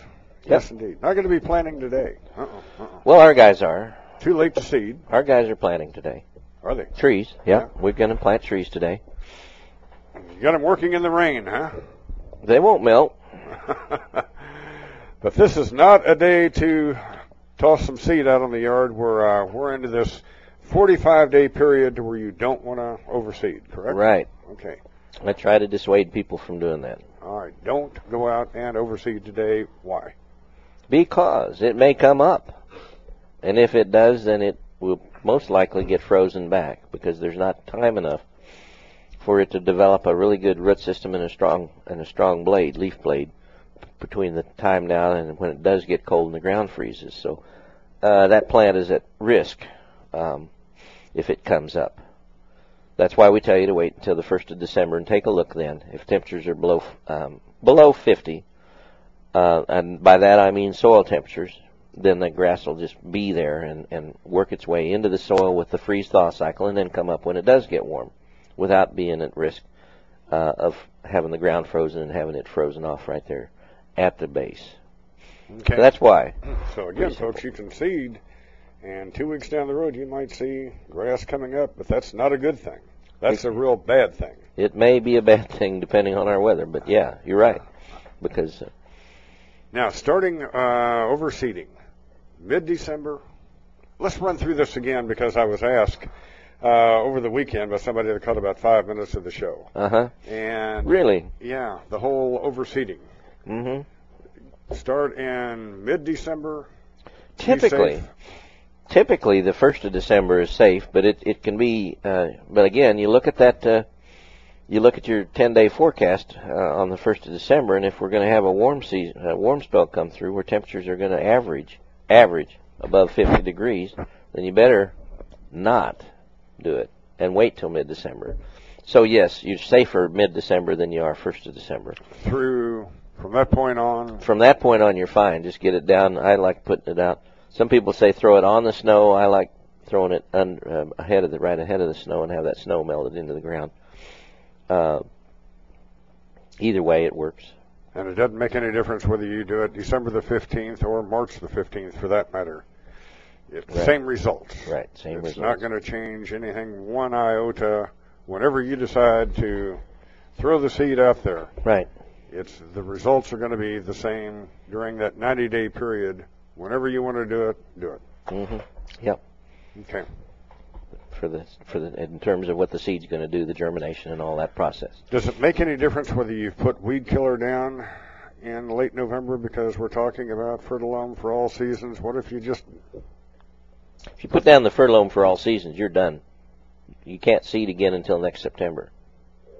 Because fertilome for all seasons has a nine month efficacy. Lots of people bring coming in and, and doing that because they had such a they want to uh, I mean the fertilome for all seasons is a little more expensive than the winterizer. A little more expensive than the crabgrass preventer by itself, but when you combine the two together, it's way less expensive, and you can do that now. But you can't plant. But you, when you're done can't planting when you yeah with, with Fertilome for all seasons. You're, you're What if you need to do both? What if you've got weeds and a lot of bare grass? What's Well, you, do you're gonna you're gonna overseed then, and then uh, we have a product called Dimension that will that you can use late in the spring, uh, first of May, that will do the same thing for crabgrass and weeds. Uh, well, Dimension's kind of the chemical name, but it's Fertilome. Um, Fertilome, I can't remember lawn and weed, crabgrass and weed preventer and you can buy that either with or without food. Put it down uh, at that time, and uh, take care of your weeds. So the process would be, if you've got blank spaces, let's take care of those now while we still can, and then we'll address the weeds in the spring with new products, different chemistries, and that's easy to easy enough to do. Okay, okay. So the priority, if you've got dead spots, which we do in our yard, in August, it's the first year we've ever had that. Mm-hmm. We've had a lot of dead spots in our yard. Got hot, didn't it? It did get hot, and again, we don't water our yard. Mm-mm. We let nature take care of that, so we don't water. And as a result, if there was no shade, They don't let you pump out of the lake, do they, to water? no, no, that's that's a no-no. That's prohibited. Figured it So, was. yeah, yeah. You gotta let you gotta let Mother Nature take care of that. So we didn't, and in our backyard especially, probably fifteen percent, ten to fifteen percent of our backyard was affected, Mhm. or it's just dead, you Mhm. know, just dead grass spots. Well, that's good. So, yeah. Mhm. so that we need to take care Probably of. Probably had some brown patch, and, and then got got completely roasted. Then after it was weak, weakened by the brown patch. Yeah. And it got completely roasted. Mhm. Yeah.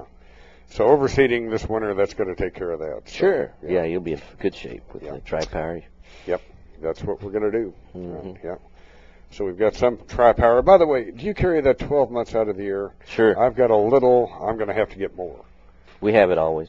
So just any time, come out in January, you can Mhm. pick up tri-power grass seed. Right. It'll be right there. Okay. Which we need to do. We need to get a little more. I just want to come out and get it in that way. I've got it. I'm ready to go. Yeah, when the weather, uh, you get a good forecast ahead of the snow or something, you can get out there and get it on. Yeah, that's what I and want you to won't do. have the birds picking it up.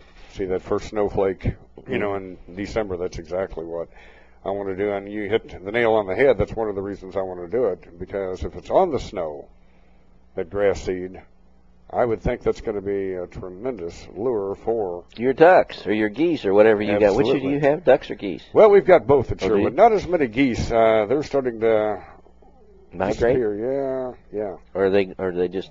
We just didn't have as many geese this year. I'll be darned. reason. Yeah. Hmm. And we've got a few ducks that fly in and out, but uh, Mhm. they're not really a problem. But again, I just don't want to have that temptation laying on top of the snow. No, right. Yeah, to where I'm feeding. the There ducks are right, seed. or any other bird that might be out there. Yeah, so it makes more sense to catch it before the snow Mm-hmm. for me for that very reason. Right. Yep. It is time for a break. It is. You're right. Jim.Cates at cjonline.com. If you've got a question or a comment, Dave Jackson's here as he is each and every Friday. Stay tuned.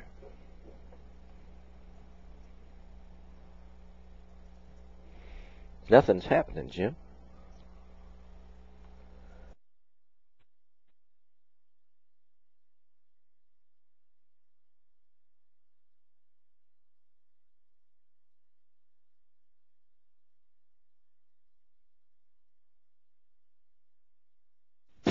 Jackson's Greenhouse, your plant shopping center.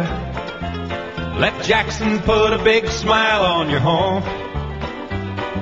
Landscape planning and design, we listen and we take the time. We're professionals and we're out to make it known. We're your plant shopping center all the way. Jackson's Greenhouse has what you need today. Residential or commercial, we're at your service. Landscape to lawn supplies that you like best. From roses, flowers, shrubs, and trees to everything your garden needs, Jackson says just come in, be our guest. Jackson's Greenhouse, your lawn and garden place. We're your plant shopping center all the way. At Jackson's Greenhouse, we're out to make your day.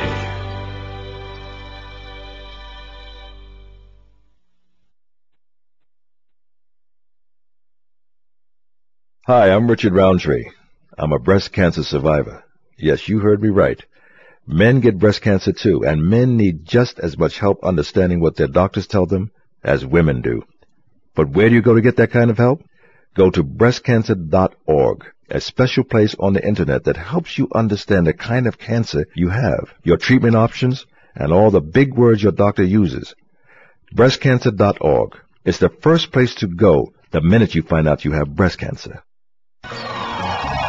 Eyewear Unique is a fun, upscale optical shop located in Topeka. They may be in mid-America, but their frame selection is world class. The expert staff will help you into your first really awesome pair of high-quality eyewear. Their designer frame selection will hold its own against the finest shops in New York or LA. Eyewear Unique is not just another optical shop. They are truly new and different. They're not interested in selling you a pair of glasses. They're interested in selling you eyeglasses for the rest of your life. Your face is a work of art, and it deserves a great frame. Eyewear Unique offers top of the line designer frames with names like Etnia, Barcelona, Lunor, Robert Marc, LA Eyeworks, Bevel Specs, Freudenhaus, Oliver Peoples, Ray-Ban, and Oakley, just to name a few. The frames run from stylish and affordable $90 eyewear to the extraordinary Face à Face line, located at 4008 Southwest Huntoon Street in Topeka, or visit them on the web at eyewearuniquetopeka.com. Take your face to the next level. Eyewear Unique, eyewear for life. This is Risa with Lauer Plumbing, Heating, and Air Conditioning. We are not just your heating and air conditioning experts. We also can take care of any of your plumbing needs, including sewers and backflow preventers. So call us now at 357-5123. Welcome back to Jim Cates at CJOnline.com. Our phone lines are now open at 295-1150 or email Jim at jim.cates at CJOnline.com. Here's Jim. Okay, we're back with Dave Jackson, Jackson's Greenhouse and Garden Center, 232-3416, folks. A number you might want to put on your refrigerator if that's where you put your important phone numbers because that way if you ever have a lawn and garden question come up, uh, you've got immediate access to somebody, some, an expert that knows the answer. 232-3416, that is the number for Jackson's Greenhouse and Garden Center, 1933 Lower Silver Lake Road. Now, uh, this summer, this spring, summer, and fall, you had a location at 61st and Fairlawn. It will be reopening in the spring, but during the winter months, uh, everything is back at the original Jackson's location. We're moving it back as we speak. Yeah. Okay. Have to do it. The barn's not heated, and uh, uh, just not quite enough traffic out there to to. Uh, uh, we couldn't sell our poinsettias or anything else like that. Plants, you know, all of that stuff that people want in the winter would require a greenhouse, which we have not set up for the reasons that we're uh, still addressing a zoning issue. So that's where we're at at this point. March 1st would be our target opening date. Okay. Whether it's there or somewhere else, we just we'll have to wait and see. Yeah. So March the first. yeah. March the first. Okay, uh, and again, great location. I'm glad glad you're out there. It's uh, certainly was proven to be great for me.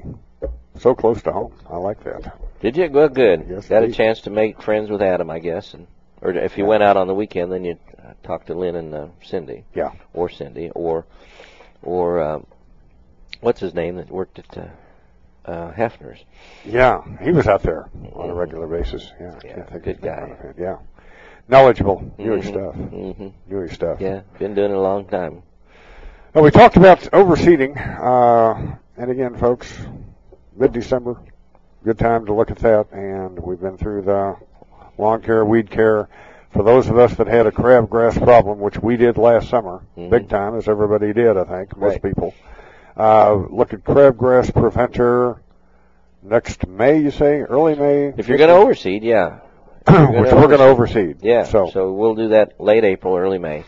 Late April, early May. Yeah, well, that product actually will kill crabgrass that has germinated, so uh, and prevent crabgrass in the rest of the summer as well. That'll take care of it then. and pre- prevent quite a number of broadleaf weeds that uh, will have come up.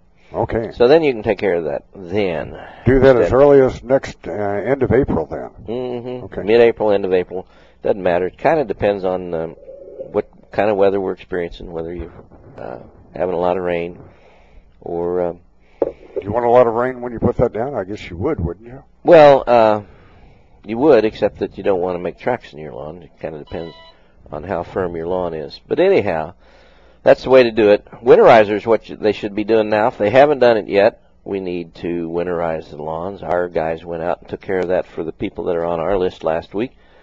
If uh, you need us to do it, uh, give us a call and we'll put you on the next list. Um, sometime in November, month of November, is the perfect time to winterize a cool season lawn. So uh, that uh, is what should be going on now. If you haven't done that already, it's really important.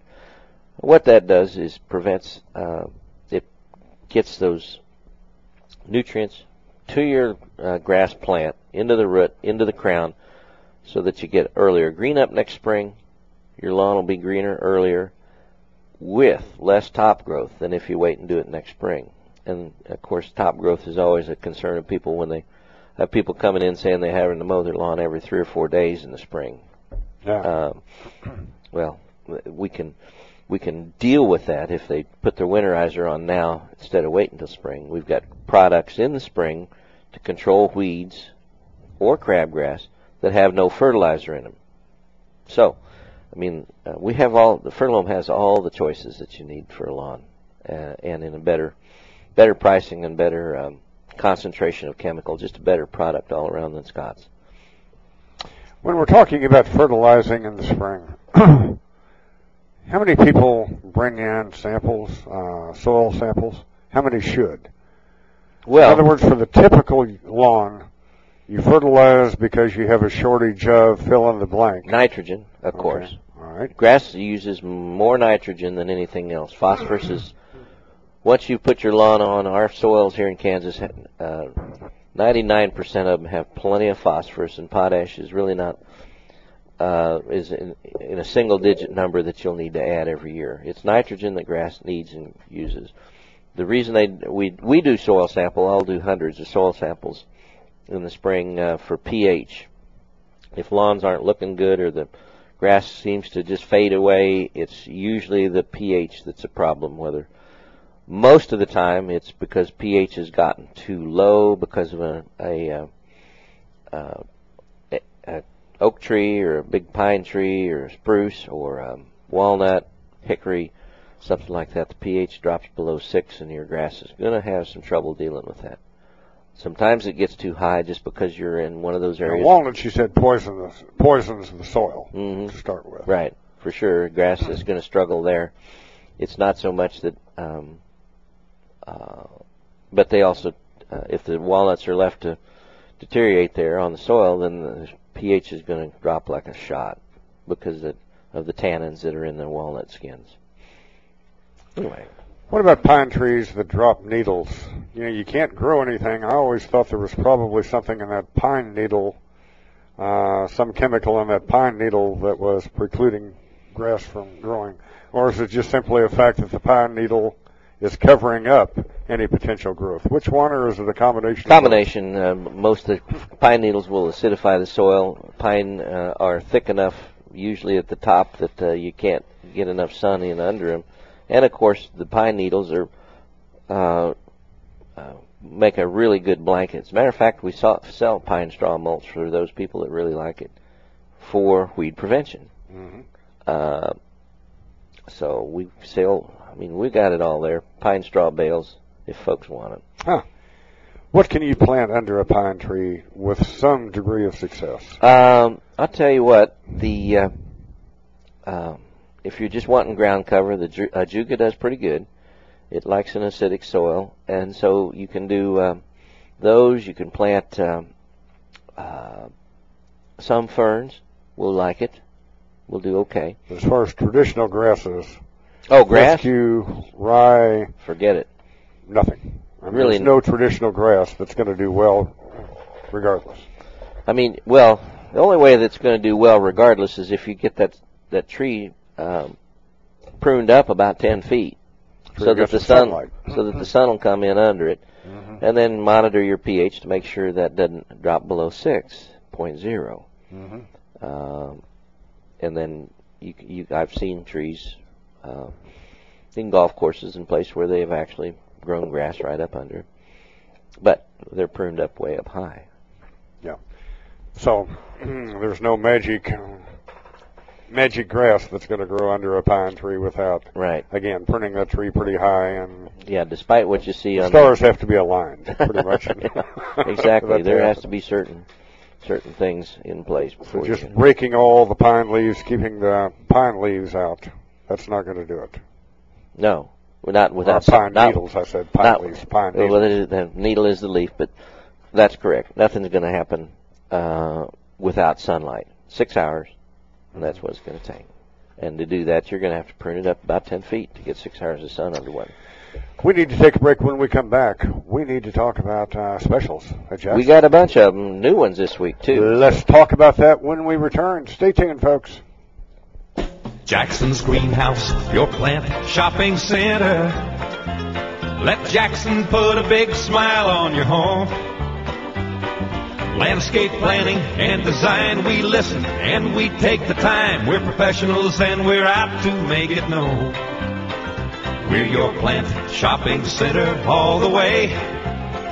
Jackson's Greenhouse has what you need today. Residential or commercial, we're at your service. Landscape to lawn supplies that you like best. From roses, flowers, shrubs, and trees to everything your garden needs. Jackson says just come in, be our guest. Jackson's Greenhouse, your lawn and garden place. We're your plant shopping center all the way. At Jackson's Greenhouse, we're out to make your day.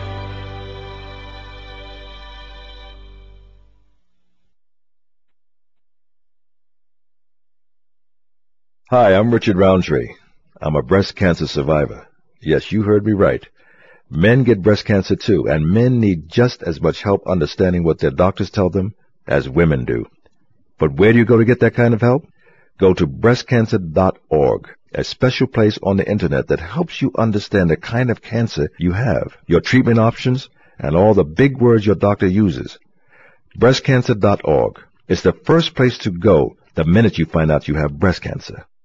すごい! Eyewear Unique is a fun, upscale optical shop located in Topeka. They may be in mid-America, but their frame selection is world class. The expert staff will help you into your first really awesome pair of high-quality eyewear. Their designer frame selection will hold its own against the finest shops in New York or LA. Eyewear Unique is not just another optical shop. They are truly new and different. They are not interested in selling you a pair of glasses. They're interested in selling you eyeglasses for the rest of your life. Your face is a work of art, and it deserves a great frame. Eyewear Unique offers top-of-the-line designer frames with names like Etnia, Barcelona, Lunor, Robert Marc, LA Eyeworks, Bevel Specs, Freudenhaus, Oliver Peoples, Ray-Ban, and Oakley, just to name a few. The frames run from stylish and affordable $90 eyewear to the extraordinary Face à Face line, located at 4008 Southwest Huntoon Street in Topeka, or visit them on the web at eyewearuniquetopeka.com. Take your face to the next level. Eyewear Unique, eyewear for life.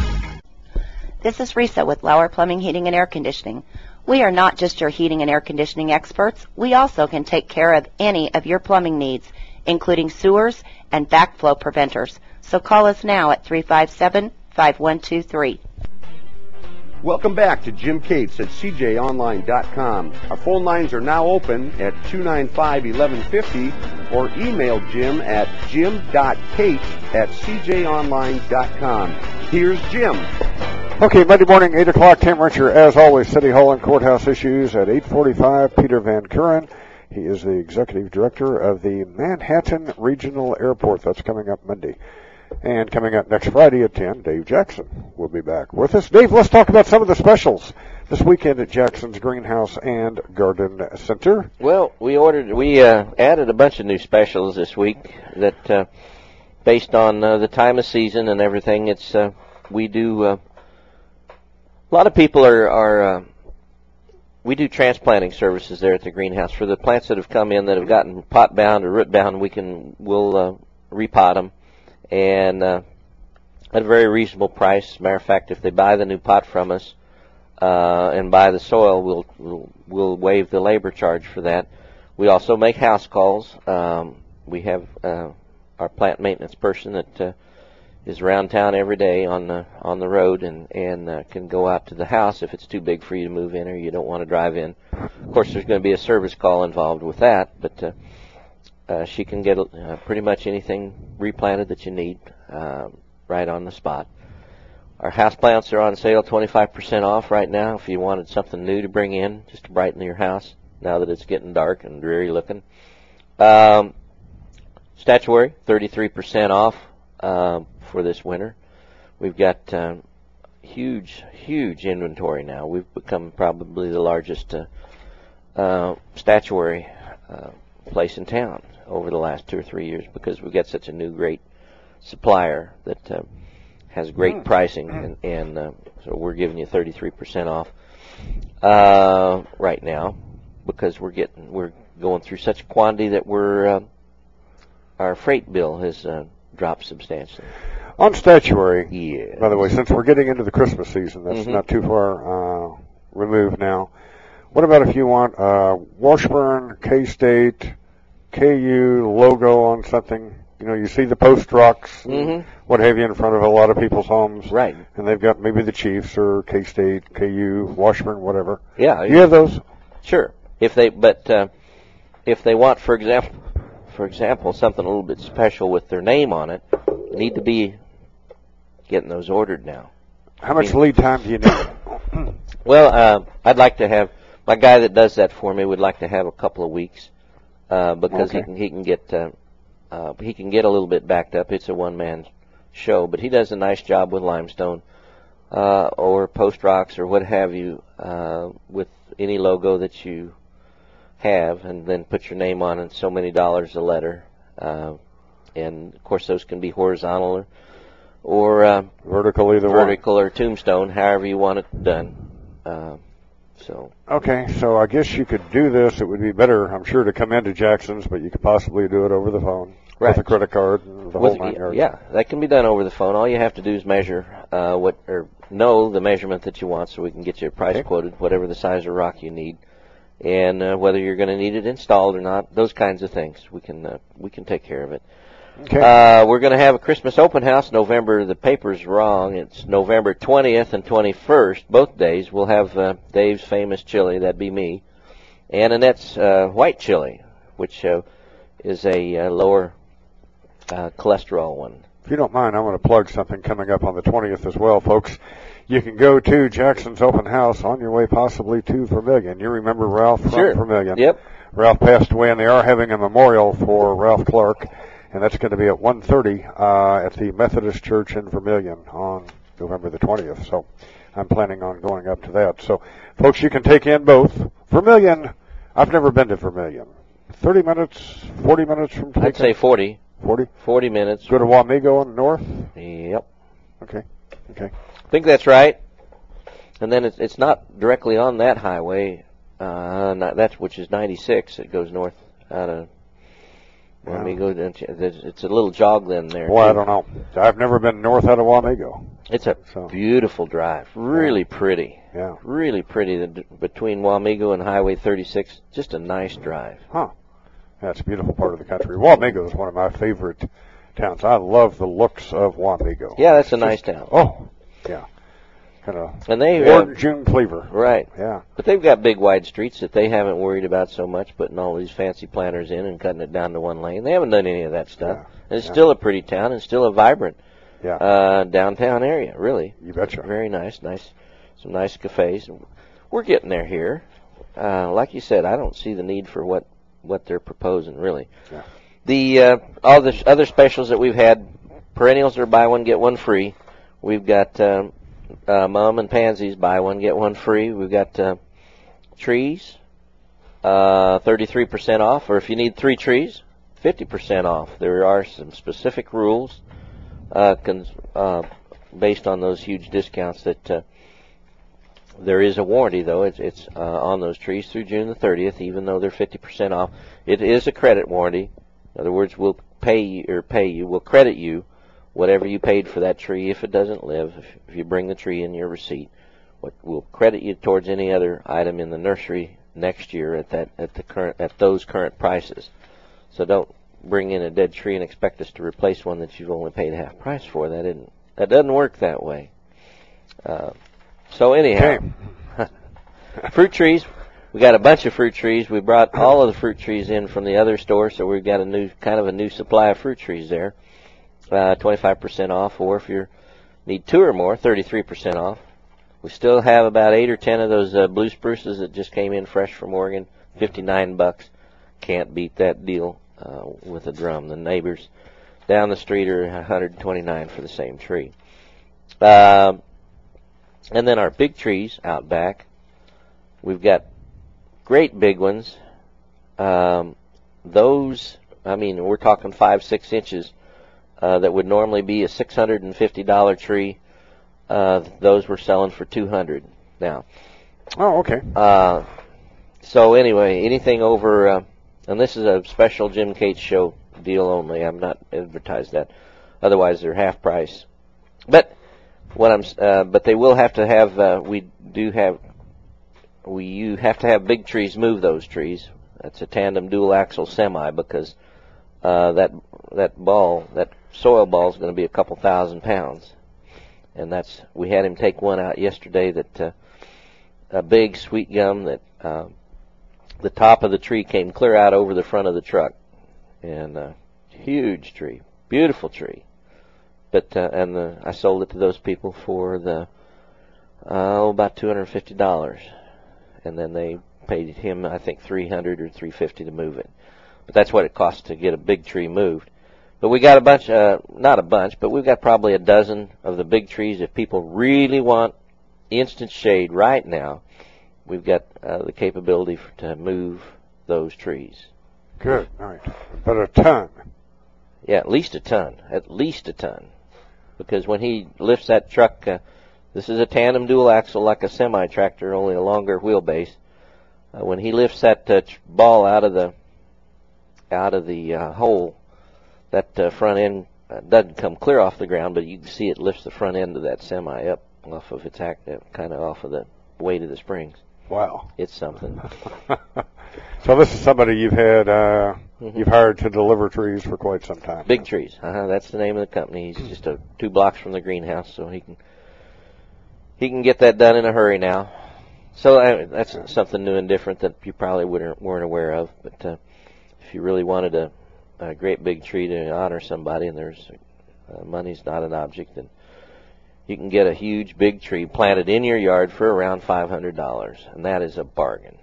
I mean, because these are trees that uh, normally, uh, if you were uh, charging for them the way they should be charged for, the tree by itself would be six hundred and fifty to seven hundred dollars. And then and, uh, delivery the, on the top of that top for three hundred. Yeah, three hundred to three fifty, depending yeah. where you're at, or even three seventy-five, uh, depending on how far he has to go. That okay. kind of stuff. Because he's got to make two trips. You know, he's got to go out to your place first and dig the hole where you want it. Bring that. He then he brings that plug. We call it a plug over to me and puts it in a hole where we would uh, the, where one of these other trees has been removed. Then he goes to our the tree that your tree then that you've bought, digs it, takes it out to your place, and puts it in the hole that's already there. So it's a four-step process. Well, that does sound like a bargain. It is. It is. It really is. If you're in the market for big tree. Dave, we will see you next Friday, my friend. Probably so. All right. We'll count on it. All right. Jackson's Greenhouse and Garden Center. And again, uh, open house is a week from Saturday. But I tomorrow, guess that's right. Yeah, Yep. a week from Saturday and Sunday and Sunday. We're going to do it two days. Yeah. Make sure and come out and see those point, poinsettias. They're all turning color. It's Yeah. it's getting to be really beautiful in there. And then we'll be starting to deliver poinsettias. Then uh, that week of Thanksgiving, uh, the first one, first ones will go out. We'll talk poinsettias next week. Yep. A lot of different colors. We- oh my, are there ever? Yep. Folks, again, thanks for listening. Coming up Monday, uh, Tim Richer, 8 o'clock. Peter Van Kuren, 8.45. And again, Terrence Stewart, I appreciate you doing a little legwork for me. Made it, made my job easy. It's going to be a two great guests Monday morning. Have a great weekend. We will see you Monday. I'm Jim Cates.